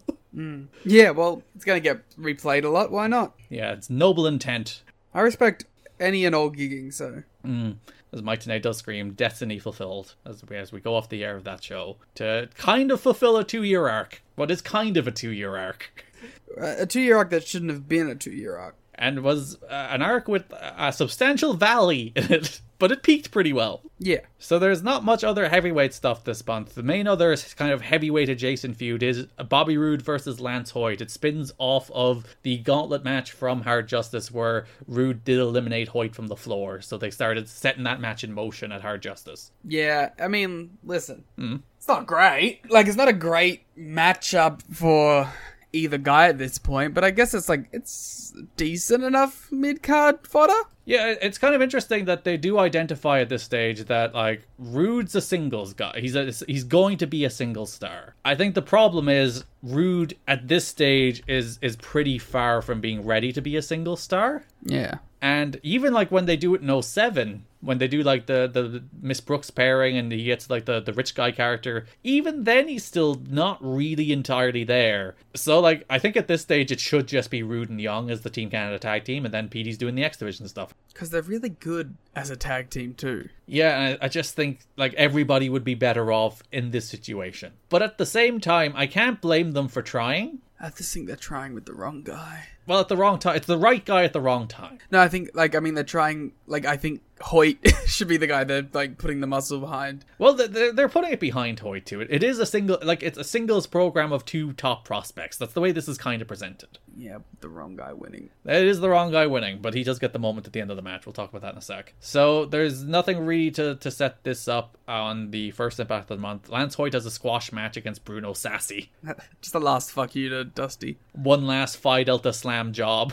Yeah. Scott Demore is on commentary. Big Till tried to interfere. Hoyt wins with a moonsault. They do make a big boot, a signature Hoyt move, which I don't really like because the comparisons to Test are already there. He's a old big fella, still a big boot. I, I don't know when you get the big guy with the leathery pants, but though he's more pleather than leather, but still, like, like uh, when you get a guy who has a physical resemblance to Test already, and I think uh, like it was always a talking point for him that it's like he is Test adjacent. I think like don't make- like he has cool moves. You don't need he has the blackout, he has the moonsault, he doesn't need a big boot. The same thing we've said about Lance Hoyt on the New Japan show is like, if this guy just had his 2023 look two decades earlier, Mm. he would have been a major pro wrestling star. Because we do talk about Rude not being there yet. Hoyt isn't either. no, but like, Hoyt does cool shit and is big, so he gets over. Yeah, and also like the Impact Zone have just adopted him. On uh, it's one of those again, it's one of those borderline irrational. Like Lance Hoyt's cool, but they're cheer for him on a level above what he's been presented on the show for some reason. Because he does a fucking moonsault and he's giant. I think he's just their guy. I think it's just random. They they picked him as their guy, but like that's a thing. You can do something with that. Yeah. Like, have him lose. Uh, Tilly joined Hoyt after the match, but Hoyt made his own comeback with a big boot. Tilly. Yeah, Big Tilly and, and Bruno Sassy. Tilly. Demore got in the mic and said it's all smiles, but it'll be a different story at Slammiversary. And he's going to take care of Hoyt himself. But then Rude jumped Hoyt from behind with a hockey stick and they beat on him. The pop he got when he popped the top. Wow, that was a lot of ops. That does bring us to Slammiversary, where Bobby Roode defeated Lance Hoyt. Boo. Uh, Demore spectacularly cowered away from Hoyt early in the match. Demore's so good. like like he, he's getting all because Lo- uh, Lance Hoyt has his back to him and he's all like, "I'm gonna get him, I'm gonna get him." then Hoyt turns around, and he's like, "Oh!" It's like he starts shaking his cheeks and he's freaking out. It's like, oh, it's Yeah. perfect management. Demore threw punches to Hoyt and sold his own hand, which is a thing I always liked. That was like, oh, he's, again the cowardly manager who punches Hoyt, but that hurts his hand more than it hurts Hoyt. Hoyt went for the moonsault, but Demore grabbed Hoyt's leg, allowing Root to hit a powerbomb, but Hoyt kicked out. Hoyt lined up the big boot, but Demore grabbed his ankle again, causing a distraction, allowing Root to hit the Northern Lariat for the win. Bobby Roode defeats Lance Hoyt. Boo. Yeah, it's like Hoyt has momentum. I get, I get what they're doing with Rude. I really do. Like, it, it's it's not that they're like Rude's a guy who absolutely positively shouldn't be beating Lance Hoyt. I, I understand what they're trying here. Hoyt's the guy who should have gone over. Yeah.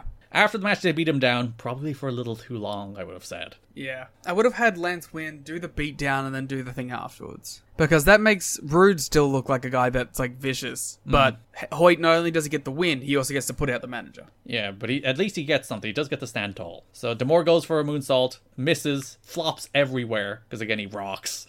Hoyt stops Demore from escaping by pulling his pants down. Scott goes full moon, which Don West then responds by telling the children to leave the room. It's like, take your children out of the room. He also apologizes. Here, I'm so sorry. Take your children out of the room. They cannot witness Scott Demore's ass. Listen, Scott Demore showing what Jeff Jarrett couldn't. He can show ass. He definitely can. He's the be- one of the best at it. Uh, Hoyt chokeslams Demore and then hits him with the moonsault uh, that causes Mike Tenay to spontaneously just go, woo!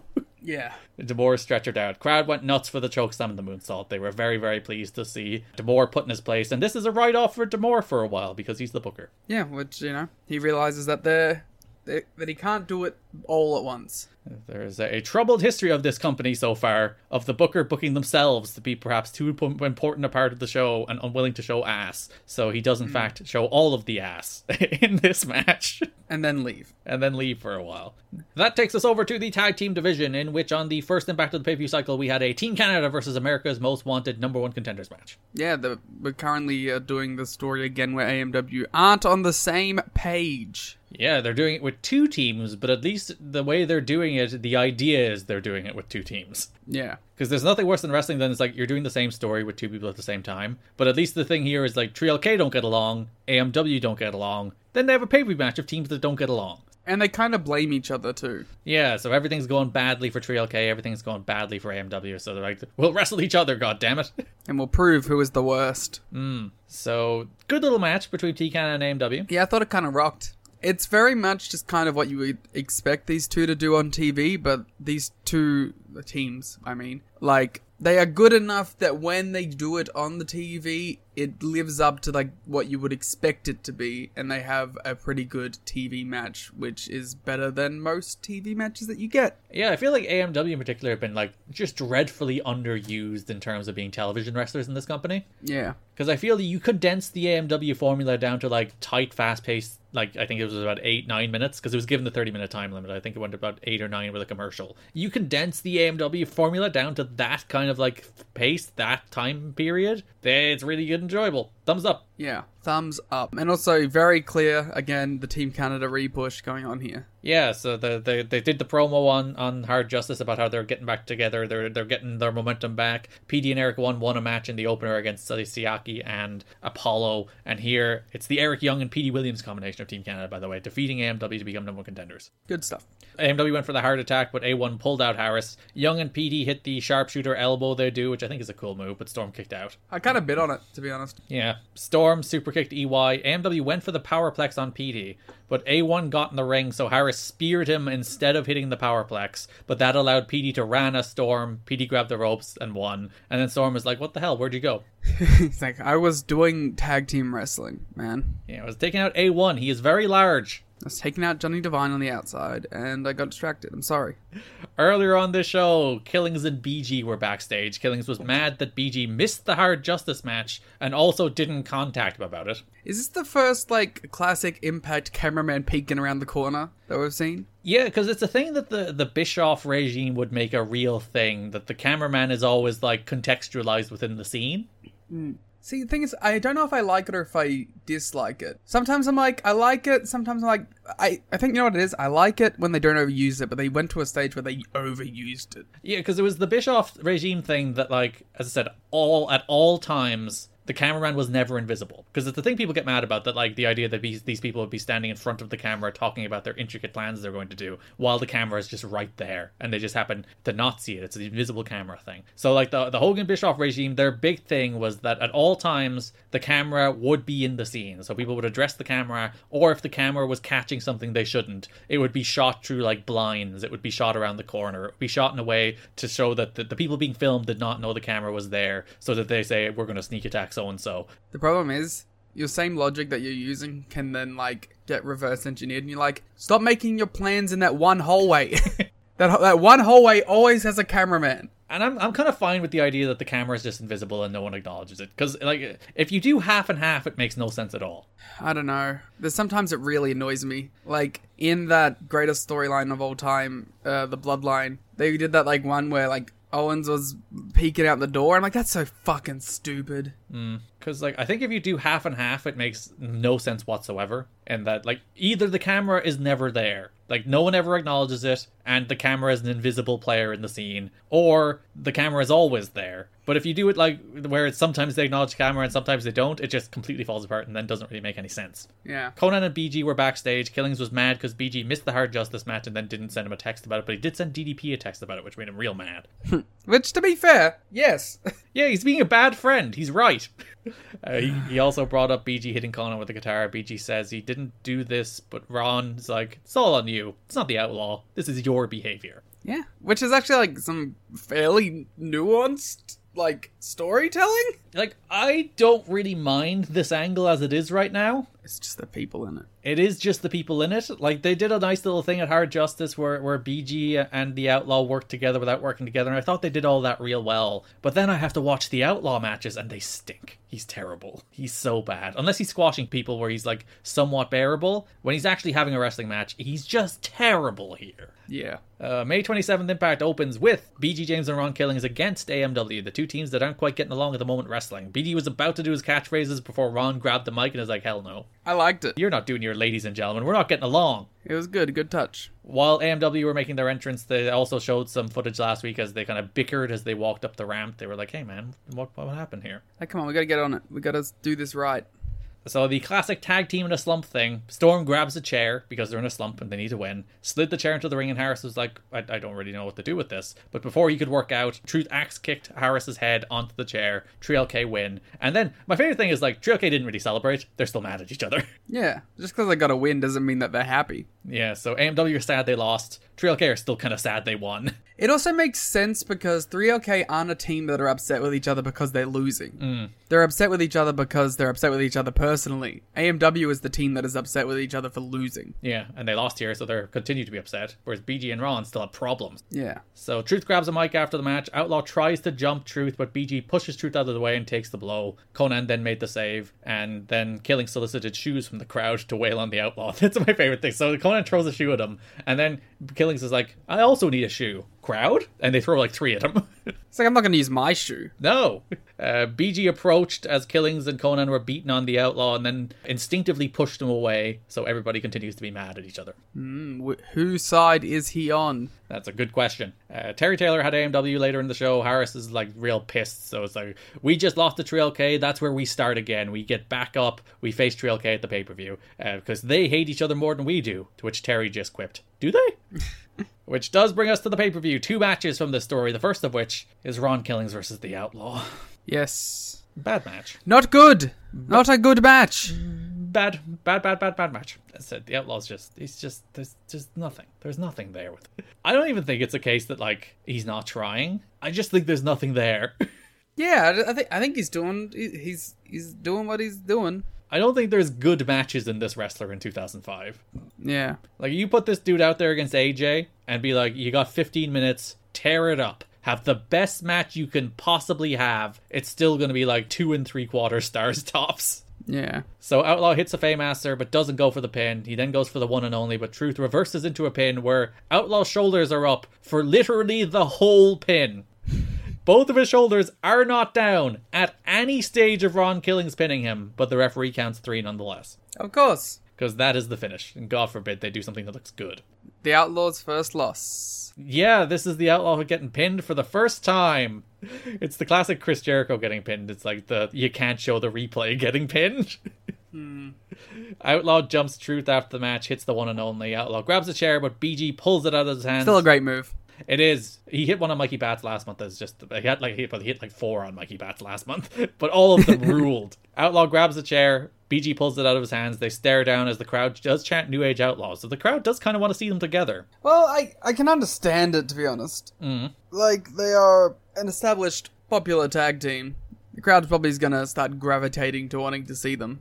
Also, Trail K aren't exactly a, a, a hot, fresh act these days, so it's not like you want to see Trail K over the Outlaws. Yeah. So BG had the chair. The Outlaw dared BG to hit him, but he didn't. Then Conan runs into the ring, attacks the Outlaw, and the Outlaw bails. The new age outlaws. that should be their name. Uh, and then the other match I'll, I'll based off this on this show is also AMW facing Tree Life Crew again. How do you feel about this? It was a worse match, I think, than their TV match, which was not great.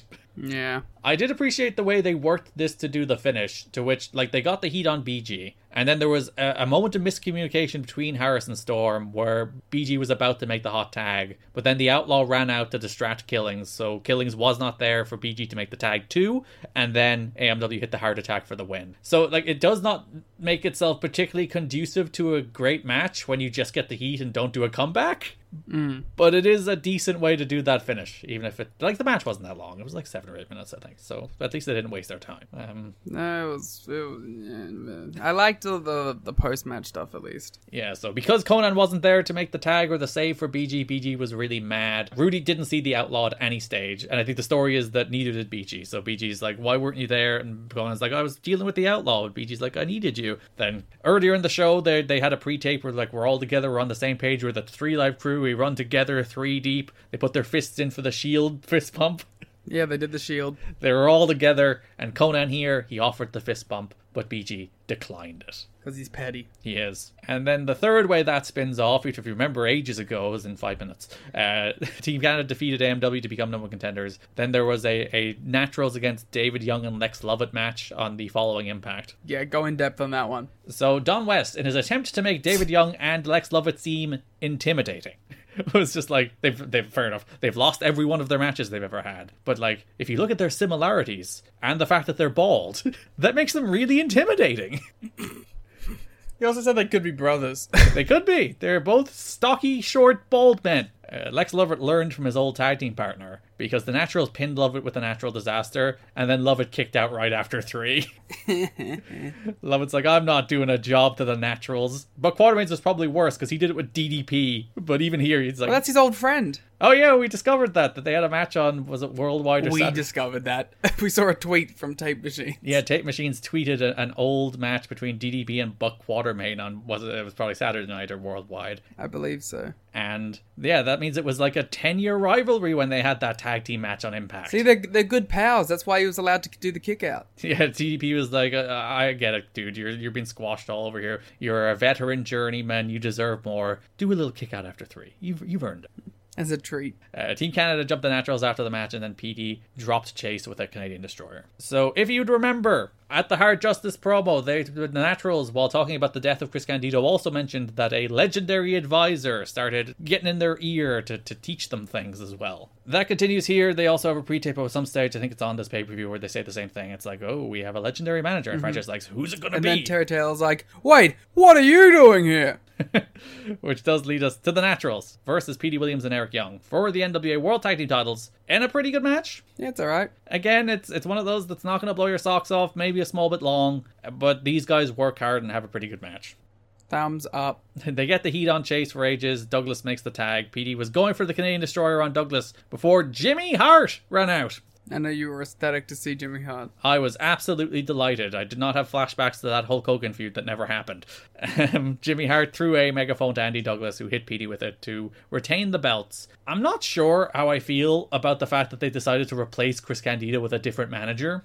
Yeah, and it cause I don't know. Yeah, it does feel a little off. Like, on the one hand, I kind of get that they might still be of the opinion that the Naturals do need somebody.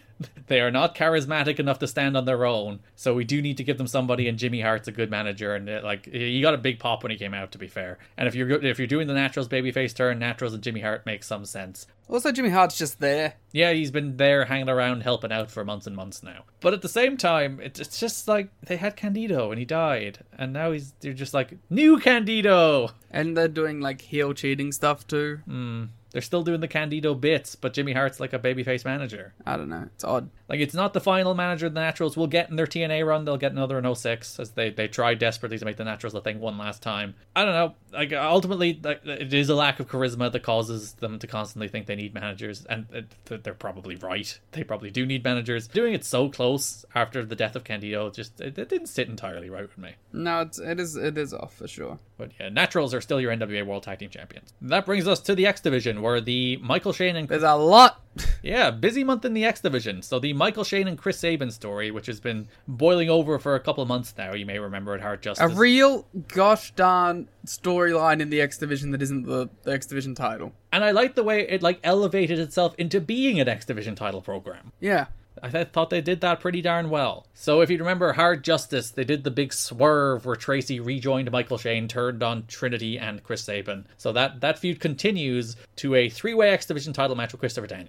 How do you feel about how they did the transition? Well, like it makes sense that like we did the Trinity post mortem a little too early. By the way, she's still on these shows until until Slammiversary. We did it in the Hard Justice episode, so we don't need to do it again. But I, re- I simply refuse. yeah, do uh, the Remoran of Trinity again, please. Remember when she was on this show? Remember when she hung around a little longer than I thought she did? Yeah. Yeah, because like the both of them are slighted, so both of them are like we have an alliance of convenience to take these two down. So I thought that made sense to continue the angle. Yeah. So May 20th Impact, Terry Taylor has Michael Shane and Tracy. They talk about how they that they overcame a game to keep them apart because they are star-crossed lovers and nothing can keep them apart. Tracy says Shane is bigger, more muscular, and more talented in the ring than Saban ever will be, and tells tells Michael Shane to go get the X title. They're so cute together. They're just they're just right. Yeah. They like they have that like kind of like jock preppy girlfriend mix. Mm. And I just I just think it's charming. And like it works even better with like than than Frankie did with them. They're, they're just like pairing that works together. Yeah. Later in that show, Christopher Daniels defeated Cassidy Riley. Michael Shane confronted Daniels before the match, demanding an X Division title because Tracy told him to go get it. It- He's like, I will talk to you during your entrance. He's not a man that waits around, Leo. When his woman tells him to go get the X title, he goes and gets the X title. It's true. Riley ran wild for a little bit with a split leg moonsault. Daniels took control back, got knees up on the line salt, points down the camera, says Michael Shane is next, and then pins Riley with the Angel's wings. Michael Shane jumps Daniels after the match. Saban tries to make the save, but accidentally dropkicks Daniels. Daniels then hits Saban with the STO before security separates all three. As we mentioned, Saban and Abyss also have the main event of that show where Michael Shane costs Saban the match. Three angles for this this program on this show, by the way. Yeah. Well, you know, they had to make a a full like insular story become a giant thing with the actual title. So I think they did a good job. Mm. So next show, Terry Taylor has Chris Sabin. Sabin said he's focused on his three-way match because it will be a three-way at the pay-per-view for the X Division title to the elimination match too. He should have known not to trust Tracy. Trinity walks in and offers her help to Sabin. He looks leery of it. They replayed what happened in the pre-tape with Shane and Tracy last week as they said that Sabin and Trinity sucked. Trinity was like, "All right, I'll take out Tracy. You take out Shane. Deal?" And Sabin's like, "Deal." Mm-hmm. So we don't have to be friends, but we both want the same thing. The classic enemy of my enemy is my friend spot here. They are not friends with benefits. They are not. He does not get a little kiss from Trinity. He got that from Tracy. They are not friends with benefits. It's just different kind Not of benefits. friends, comma, with benefits. So three-way match for the X Division title on the pay-per-view. Daniels retained against Chris Sabin with Trinity and Michael Shane with Tracy. yeah. Um. So this is the most. This is that famous X Division three way Mhm. in TNA's history. During this Christopher Daniels X Division title run, yeah. Yeah, the one that everyone talks about. The the Daniels X Division title three-way that has defined TNA wrestling, the- the only Dave Meltzer five-star match. Yeah. There was a moment in this match where Tracy and Trinity started throwing some big chops. I'm like, oh god, it's like a big Japanese never title match. Yeah. Kabashi Sasaki. Yeah, they're going at it, but before they did a, a more standard cat fight. But they did throw like some legit great chops. Yeah. So Saban gets Shane in the cradle shock, but Daniels threatens to Angel's Wings Trinity. And Saban's like, I don't really give a shit. And like the, the the story here is that Trinity's there to neutralize Tracy, and Saban is there to neutralize Shane. Trinity had already neutralized Tracy. He's like, you did the job. I don't care. Saban like mentally, our deal's done. so, Yeah. so Daniels is like, I'll do it, I'll do it. But Crazy Saban just cradle shocks Shane and pins him. Elimination. Yeah, so yeah, so Shane is eliminated, and then Daniels just Angel's Wings Trinity anyway. Because he's a bastard. I do like the Tanay and West are like, yeah, fair enough. It was just business. Saban is perfectly in the right here. Uh, Daniels hits the BME, but Saban kicks out, which I think is the first time somebody's kicked out of the BME in this company. A distinct possibility that I could not possibly remember to tell you. Mm. Saban went for a springboard, but Daniels kicked the rope, causing Saban to crotch himself before falling with the Angels' wings to retain the X Division title. Good match, all action. I liked the Trinity and Tracy stuff. I thought all that was well done. And Daniels and Saban had a hot little closing stretch. It's basically everything you expected it to be. In a positive way. Yeah. You're like this match with the Tracy and Trinity story is probably not going to set the world on fire, but it'll probably be a fun match with a good story. And it was a fun match with a good story. Yeah. We also had a six-way open that show. There was a Zach Gowen squash against Kid Romeo on TV, beating him with a moonsault. Yep. Which Don West said reminds him of Trinity. That's very nice. the Trinity-esque moonsault. I do kind of like that. Like Trinity is the defining person who did a moonsault in this company. So yeah, give her credit. Not the person who does the best moonsault ever. No. Who did the moonsault first in this company? Trinity or Chris Daniels? I couldn't tell you. I think it is Trinity. Maybe not. Daniels was slightly earlier. I'm not going to have to go back and see did he do any moonsaults in his early matches. Yeah, you have to go work this out. Slammiversary opened with a six-way scramble. It was Shark Boy, Amazing Red, Delirious, Zach Gowen, Jarrell Clark. I wrote Delirious twice, but I meant to write Edith Skipper as one of the other names. You did that again. Yeah. You did that for the main event as well. I noticed you correcting Raven written twice in the main event to, to Abyss, so thank you for doing that. Thank you for fixing the show notes. I gotcha. Uh, I like this match. You hated it. Uh, I mean, it sucked. I thought it was a fun X Division scramble. They did a bunch of moves, a bunch of dives, and it's a nice way to start a show. It was boring. I didn't think any of it was really cohesive. I don't care about anyone in the match. Shark Boy? I mean, like, Shark Boy's fine. I like him. He's not like someone that I'm like, fuck yes, Shark Boy's in the match. Let's go. You don't care about Shark Boy? Mm. He doesn't, he's on the show once every two months. But he won this match. Oh, good on him. I don't know. This is, I didn't care. Alex Shelley's on the show once every six months. You love him. Yeah, and then he has the best match on the show. Not according to your ratings, but we'll get to that in a second. I know. Today mentions all the press Shark Boy has been getting from his Shark Boy and Lava Girl lawsuit. well, fair enough. I do kind of like that. Listen, if that lawsuit's not there, he's not winning this match. And they're like, Yeah. you know what? He's in the press. He's getting a little. He has a little moment. Let's let's do a little thing or two with Shark Boy. It's very funny that the man who had like a big copyright dispute would eventually go on to just rip off someone else's shtick. yeah. Listen, that's parody. They just took his name. Shark Boy is covered by the law. Thank you very much. Uh, everyone hit big dives. Clark killed Amazing Red with like that Dominator where he spikes him on his head. Yeah. just killed him with that. That's what he does. Jarrell Clark? Young AJ Styles. you are, you are. he is, he is. Shark Boy pinned Delirious with the deep sea drop, continuing their explosion feud. I think this might be the payoff of their long term explosion angle where Shark Boy pins him on pay per view. All right, Liam, you have the choice. Would you like to close with Alex Shelley or close with Samoa Joe? Let's close with Samoa Joe.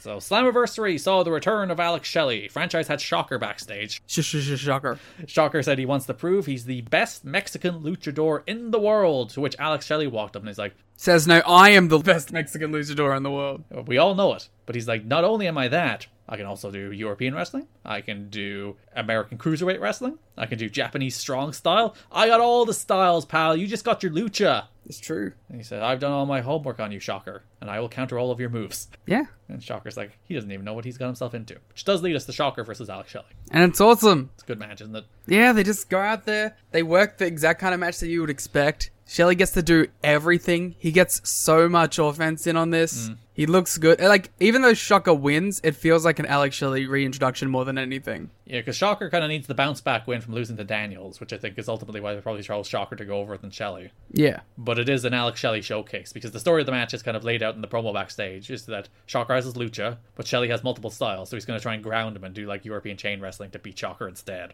He does the kiss on the foot. Yes, which we, we realize he does in the PWG Bola teaser with Masha Slamovich, so. That, that's the thing that he goes to every now and again. But it's funny, when you sent me that Bola preview and I watched it, and clearly you were watching at the same time because you sent me the message at the exact same time I had the thought. He's like, he did the shocker kiss the foot spot. And then you sent me that at the same time. It's very cute. uh, shocker went for a moonsault, but Alex Shelley got his knees up and he got all of his knees up. Yes! We were talking about how, like, getting the knees up either goes, like, badly and doesn't look like anything happens, or it murders someone and there's no in between. And this one, he murdered him. Yeah. Knees right to the sternum. It looked awesome. Shocker did a suicide dive where he connected head on head. Both guys looked a little woozy for a second there. Yeah, none of these flying nothings. None of these like flying and you only touch them with the fingers. Shocker goes head first and connects with your skull, which I think is even a step above Phoenix's dives because those have reckless abandon, but they're not skull on skull. They reckless abandonment for the crowd more than for the other wrestler, to be fair. Mm, take out the front row, but your opponent is fine. Very funny that you said that, as on my second screen, those zero hours playing and Phoenix almost murdered someone. yeah, hell yeah, Phoenix. Uh, Shocker wins with the Shockwave, his Hammerlock small package. So it turns out, despite all of Alex Shelley's scouting, he did not scout a counter to his finish. Better send him away again. yeah, he needs six more months. We were talking about how this show did feel like the fuck you Dusty Rhodes Mhm. show. How it's like all the guys that he was like, nah, I don't see it in, they brought back. And yeah, if you're gonna throw some matches on a pay per view that don't have any build on TV, you can do an awful lot worse than Shocker versus Alex Shelley. Mm. You know, if you're just gonna like, we didn't build anything, but we're gonna have a good match on the pay per view, so we put two good wrestlers against each other and they have a good match on the pay per view. I don't mind that. That's fine. I'm okay with that. It's when they throw like nonsense matches that no one could possibly want on the pay per view. That that's when we have a problem. Yeah. Um, before we go into our last topic, Mm. top five moments in TNA history. Yeah, so they've been doing a, a vote on the website to count down the top five moments in TNA history ahead of the third anniversary. Moment number five AJ Styles beating Jarrett for the title for the first time in 2003. That is a certified moment. It is. It does have Vince Russo attached to it, which is unfortunate, but They didn't show that bit. they didn't. number four, Raven's debut. A moment. Very good one. Number three, the most dubious choice of all Lockdown. All of it. Fuck you. It's not even the best pay per view, first of all. Yeah. And no, a whole show can't be a moment. And it's literally all of lot. It's not like Trinity moonsaults off a cage. It's not Jeff Hardy swantons and misses or does his little cool butt dive. All of it. No, that's, that's that is a bullshit one. That one should be stricken from the record. So which would you put before we continue to the final two? What would you replace it with? Does it have to be from lockdown? No, it could be from anything. Gottamore showing his ass. that hadn't happened yet. they should have known. That's a little further into the show. Uh, number two is the Jeff Hardy debut. Yeah, that's fair. It seems a little weird just because Hardy's currently suspended, but They don't care. and then number one is Elix Skipper's cage walk. It's a spot, not a moment. A spot can. why, why do you do this to me? I just like being a little pooper. I'm with you. At a, a show can't be a moment. Of course not. I'm on board with that one. But a spot can be a moment. Nah. Some notable ones they left off uh, Raven's head shave, Yes. which I would have put in. Maybe a little too graphic. They don't want to keep bringing it up. Yeah. AMW's death sentence off a cage. Yep. Uh, the Don Callis Eric Watts match. Yes. Uh, the Mike Barton Perry Saturn match. Of course. All of Goldilocks. It's just, well, hmm, you know what? Yeah. Goldilocks' hidden camera show. Yeah, Goldilocks' hidden camera show should be there. That's a good point. The Dup Cup match. Yep. Or simply the explanation of the Dup Cup rules. I, I have another suggestion. Okay. Puppet pulling a gun. Oh, that's that's the classic TNA moment. That's true. That should be there. Yeah. Because I guess we didn't talk. This is the third anniversary show. Yes. Three years of TNA. Yes. They said they wouldn't last three months. They said they wouldn't last three weeks. Here they are, three years.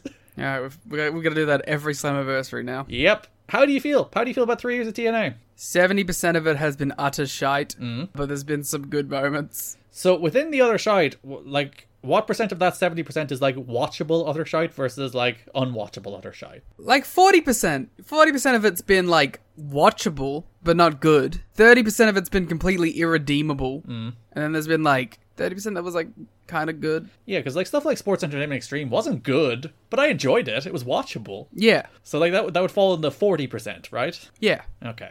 Mostly it's the boring nothing stuff that is the like the completely unwatchable, unrede- irredeemable stuff. And given this is our first, not quite a full month, it's two impacts on a pay per view. But you've had a pay per view where they had to deal with like the, the leftovers of the Dusty booking, and then a pay per view cycle and this pay per view. How are you feeling about the new regime? Um, I'm I'm into it so far. I don't want to give it too much credit yet because this was a very particular set of circumstances. I want to see how they go when they have to do a full month. Yeah, there's like better fundamentals we were talking about, like we're building TV main events, announcing things, doing all that kind of stuff. The eye for talent is obviously much better. You could argue it's Demore's guys, but Demore's guys are Alex Shelley, Chris Sabin, Team Canada, and then also the man we'll talk about in a moment to round out the show. Like, like there is a better eye for talent, a better eye for bringing in good wrestlers. There's the if we're gonna have a random match on the show, it'll be a good X Division match instead of a terrible Phi Delta Slam match. so Yeah. there's a there's a bunch of small things that are like, like this just it, it can't not make the show better Yeah. as we head into the fourth full year of TNA with a little bit of hope. It's not like like the last six months has been weird, and that like there's been Yeah, some- there's been ups and downs. there has been real high end stuff, some of the better high end stuff in the history of the company, but also like the minute to minute has been kind of like not too much better than the Dutch and Jarrett regime. The same kind of 70-30 split, to be honest. No, I think the Dutch and Jarrett stuff was worse because you, you you didn't have a four star match. No, I mean like the whole period. Oh right, yeah, but li- like you do get like the the, the real big Styles pay per view matches. You do get the big AMW matches, like some some of the best matches this company has done so far under the Dusty Ro- book. And then the rest is like the rest of the minute of the minute TV is it's just it's just kind of dull. Mm-hmm. But that does bring us to round out the show, the TNA wrestling debut of Samoa Joe.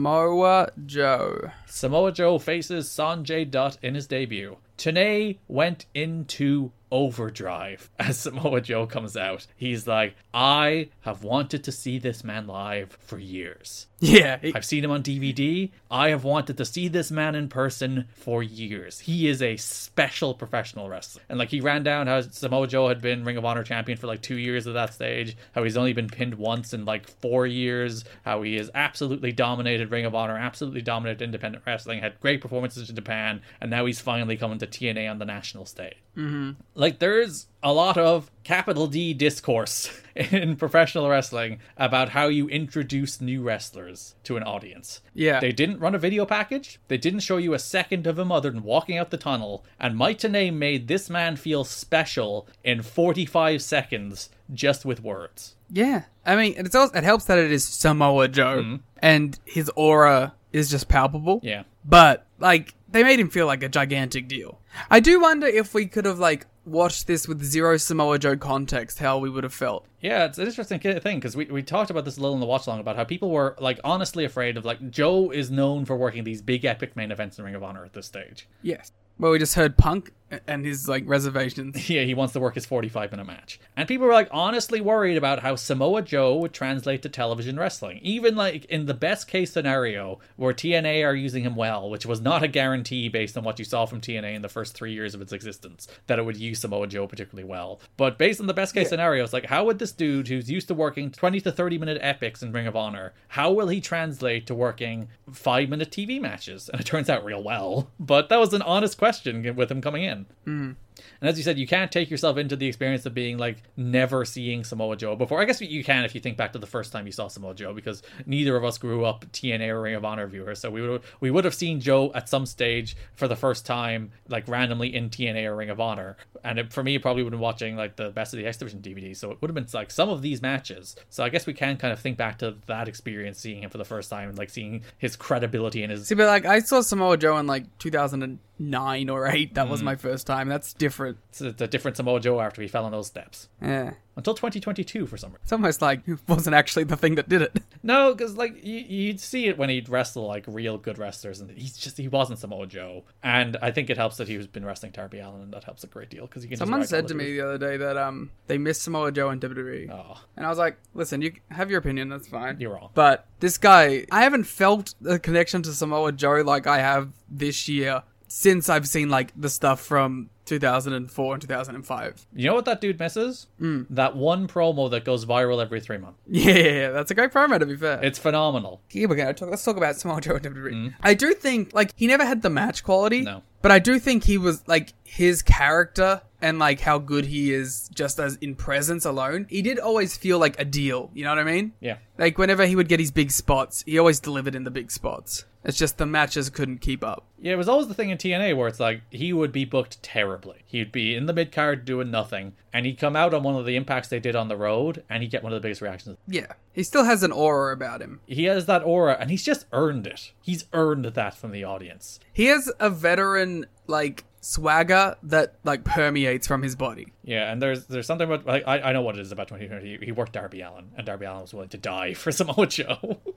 But like he's keeping that same energy outside of Derby as well. yeah, but the Darby matches were a level above. The Darby matches are the only matches Samoa Joe has had since 2012 that have felt like Samoa Joe, like truly Samoa Joe. I wonder if him and Briscoe will ca- will capture that a bit. Interested to see how that goes, especially because they have some very famous matches before to live up to. Yes, they should chuck it in a cage. So yeah, the one thing like Joe has, the one like defining characteristic of Samoa Joe is just his credibility and his aura. And as you said, that even Yeah. translates to WWE. Like when he cuts a promo, it's the same thing we were talking about with Jay Briscoe. It's like you look at that man's eyes and you believe it.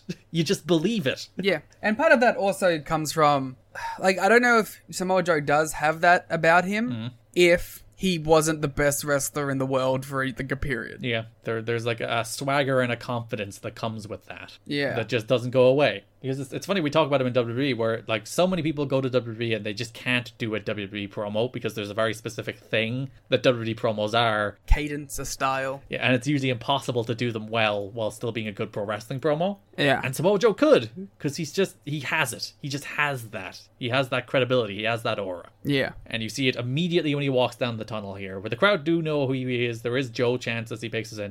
The tepid chance. But it's not like it's a completely new audience. It's not like Johnny Gargano Yeah, exactly. coming out after an NXT run. Oh. At least modern NXT. Uh, th- It's funny how that used to that works, isn't it? It's like it used to be the case that a guy coming from NXT used to get this huge reaction when they showed up on the main roster, and now it's like we don't know who you are. Yeah, because it's bad now. Weird how that changes, but people are still watching it. But I guess it- they don't care about the people. Mm, Less people. not that many less people, but people don't care. Like more people are watching it now than were when Johnny Gargano was like at his peak on the WWE network. Substantially more, but nobody cares. I think that's the difference. Nobody cares. Hmm. Anyway, Samoa Joe and Sanjay Dutt. So within the first minute, Sanjay tries to get some offense in, and Joe just kills him with a, an ST Joe. I love the SDJ so much. It may be my favorite move in pro wrestling. And he spikes Sanjay right in his neck and shoulders. Yeah. Uh, Sanjay said that that knocked him out as well. That was a flash knockout. But he bounces back and does all his shit, so. Hmm. So yeah, Joe beats the hell out of Sanjay, but Sanjay gets a bunch going with his flying, including taking Joe off his feet with a drop kick, which is an interesting choice. It's a 450 for an ear fall. Yeah. See, like, we were talking about, like, how much Sanjay gets in this, and you're right, we're like, I fe- it's, having Sanjay get a lot of stuff does add to the Joe sort of his ability to take punishment and deliver it back. Mm. There was just a couple things where I'm like, maybe they took it a touch too far. And maybe like listen, it works out fine. Joe, this this Yes. isn't the match that kills Samoa Joe. He's he's perfectly fine. No, that's one with stairs. Mm. It is the case that you'd be like, if you were booking this match, Joe probably shouldn't leave his feet. If you were like being Yeah. really traditionalist about it, and like Joe does leave his feet, Sanjay drop kicks off his feet. He hits a 450 for again. It's not a near fall really. Joe kicks out with plenty of time, but he does hit a 450. He gets something in, and I, I do think there is traditionalists who would be like, oh, you you killed Joe here by having him sell too much for Sanjay. And uh, thank you for adding near fall in the show notes in inverted commas. Yeah. But I do think it's a really important part of the Samoa Joe character and TNA in particular that he always showed just enough vulnerability that you thought everybody could beat him. Because he's going to go on a run of matches here on pay per view where every time he wrestles, like you honestly believe at one stage the guy he's wrestling can beat him. And I do think that's important. Yeah. Yeah, I think it makes sense. Sanjay misses the Hindu press, Joe follows with a muscle buster and a coquina clutch, and Mike Tenay utters the words for the very first time that the Samoan submission machine has won the match. I didn't know that that was a Chineko. Neither did I. I. I was thinking about that. I was looking that up because I actively looked that up uh, after I was like, when was he called Samoan Submission Machine? Because I was like, was that a TNA nickname? And apparently it was. It was the thing Mike Tenay said here after he won the match. It's a great name. It is. There's there's an uh, and again. I think it's it's actively trying to call back to Taz. I think that's a, a deliberate choice. Sure. But like Samoan Submission Machine, it just it has good mouth feel. Yeah, it does. It, it works. And Samoa Joe has defeated Sanjay in his debut. And like Sanjay again, going back to like, can you kill Sanjay? Sanjay is kind of a guy. He's not like a pushed act, but he's just back. You can't like kill him, kill him. It's, it's- he's not Lex Lovett. Same acronym as Super Strong Machine as well. Mmm. They should be a tag team. Like, that would be a fantastic tag. There was some surprise that he was do being an X division guy instead of a heavyweight guy, obviously because of his size. Yeah. But what have we always said, Liam? It's not about weight limits. It's about no limits. Except for that time, it was about weight limits. Yeah.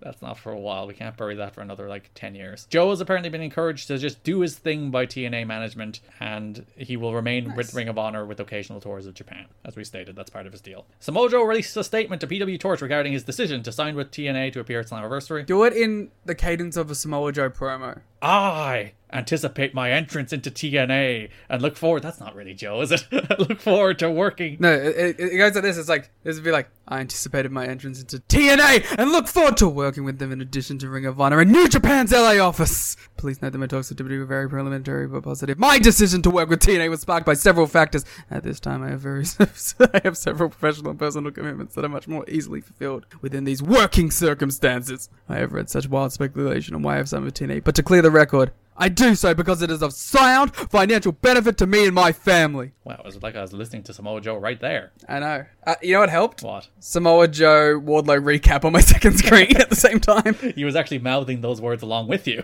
Uh, that's uh, that's how I encompassed it. It's funny that people thought there was like conspiracy theories here. Yeah. I guess the fact that Punk is going to WWE this month and Joe isn't, maybe people had like thoughts about why that's the case or I remember like hearing stuff about it, Mm. like in retrospect, obviously. I know Mick Foley says in his book that he like pushed hard for WWE to sign Joe. Yeah. But like if you were to ask yourself the question why didn't WWE sign Samoa Joe in 2005, the answer is Vince McMahon took one look at him. Yeah.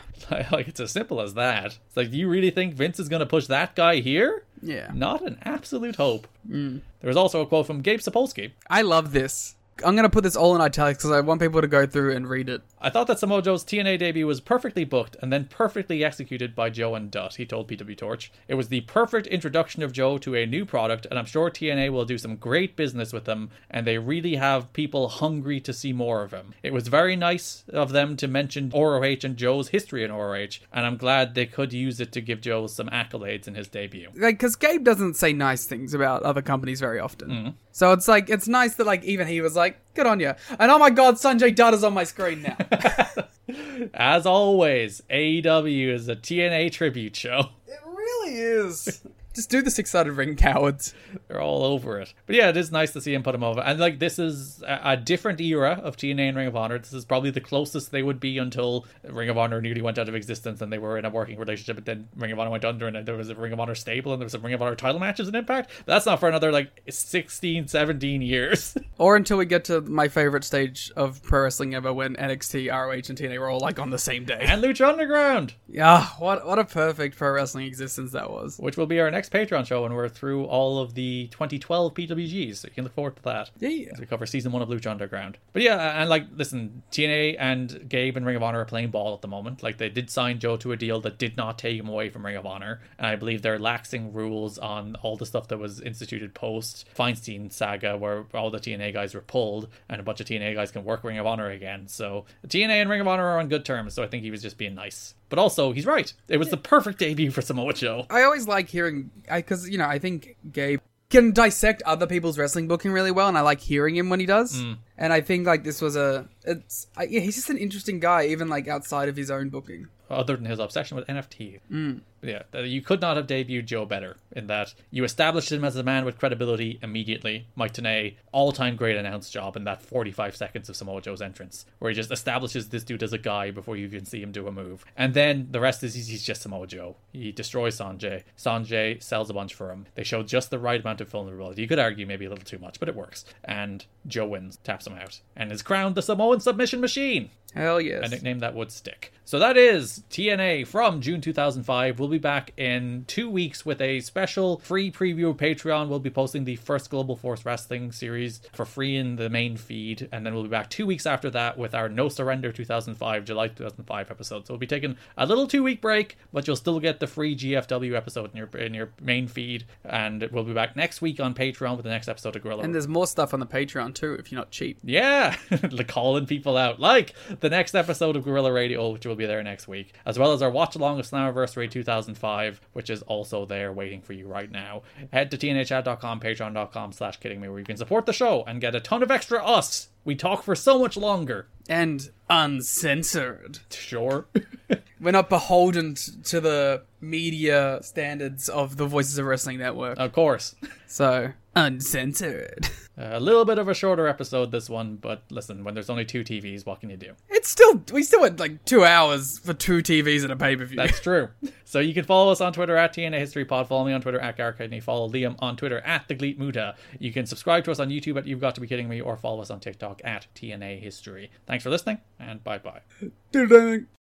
For the ones who work hard to ensure their crew can always go the extra mile, and the ones who get in early so everyone can go home on time, there's Granger, offering professional grade supplies backed by product experts so you can quickly and easily find what you need.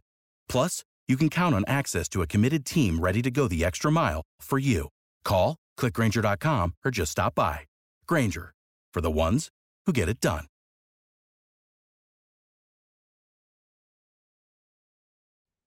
Hey, kids, do you like wrestling? Well, we like wrestling too. We are Shake Them Ropes here on the Voices of Wrestling Podcasting Network. Myself and Chris Novembrino kind of doing a lazy river of wrestling criticism, going through the news and whatever happened in stateside television wrestling. And also, you know what? Sometimes we just like to watch old stuff and talk about that too. Love for you to give us a listen if you haven't already. We are Shake Them Ropes here on the Voices of Wrestling Podcasting Network.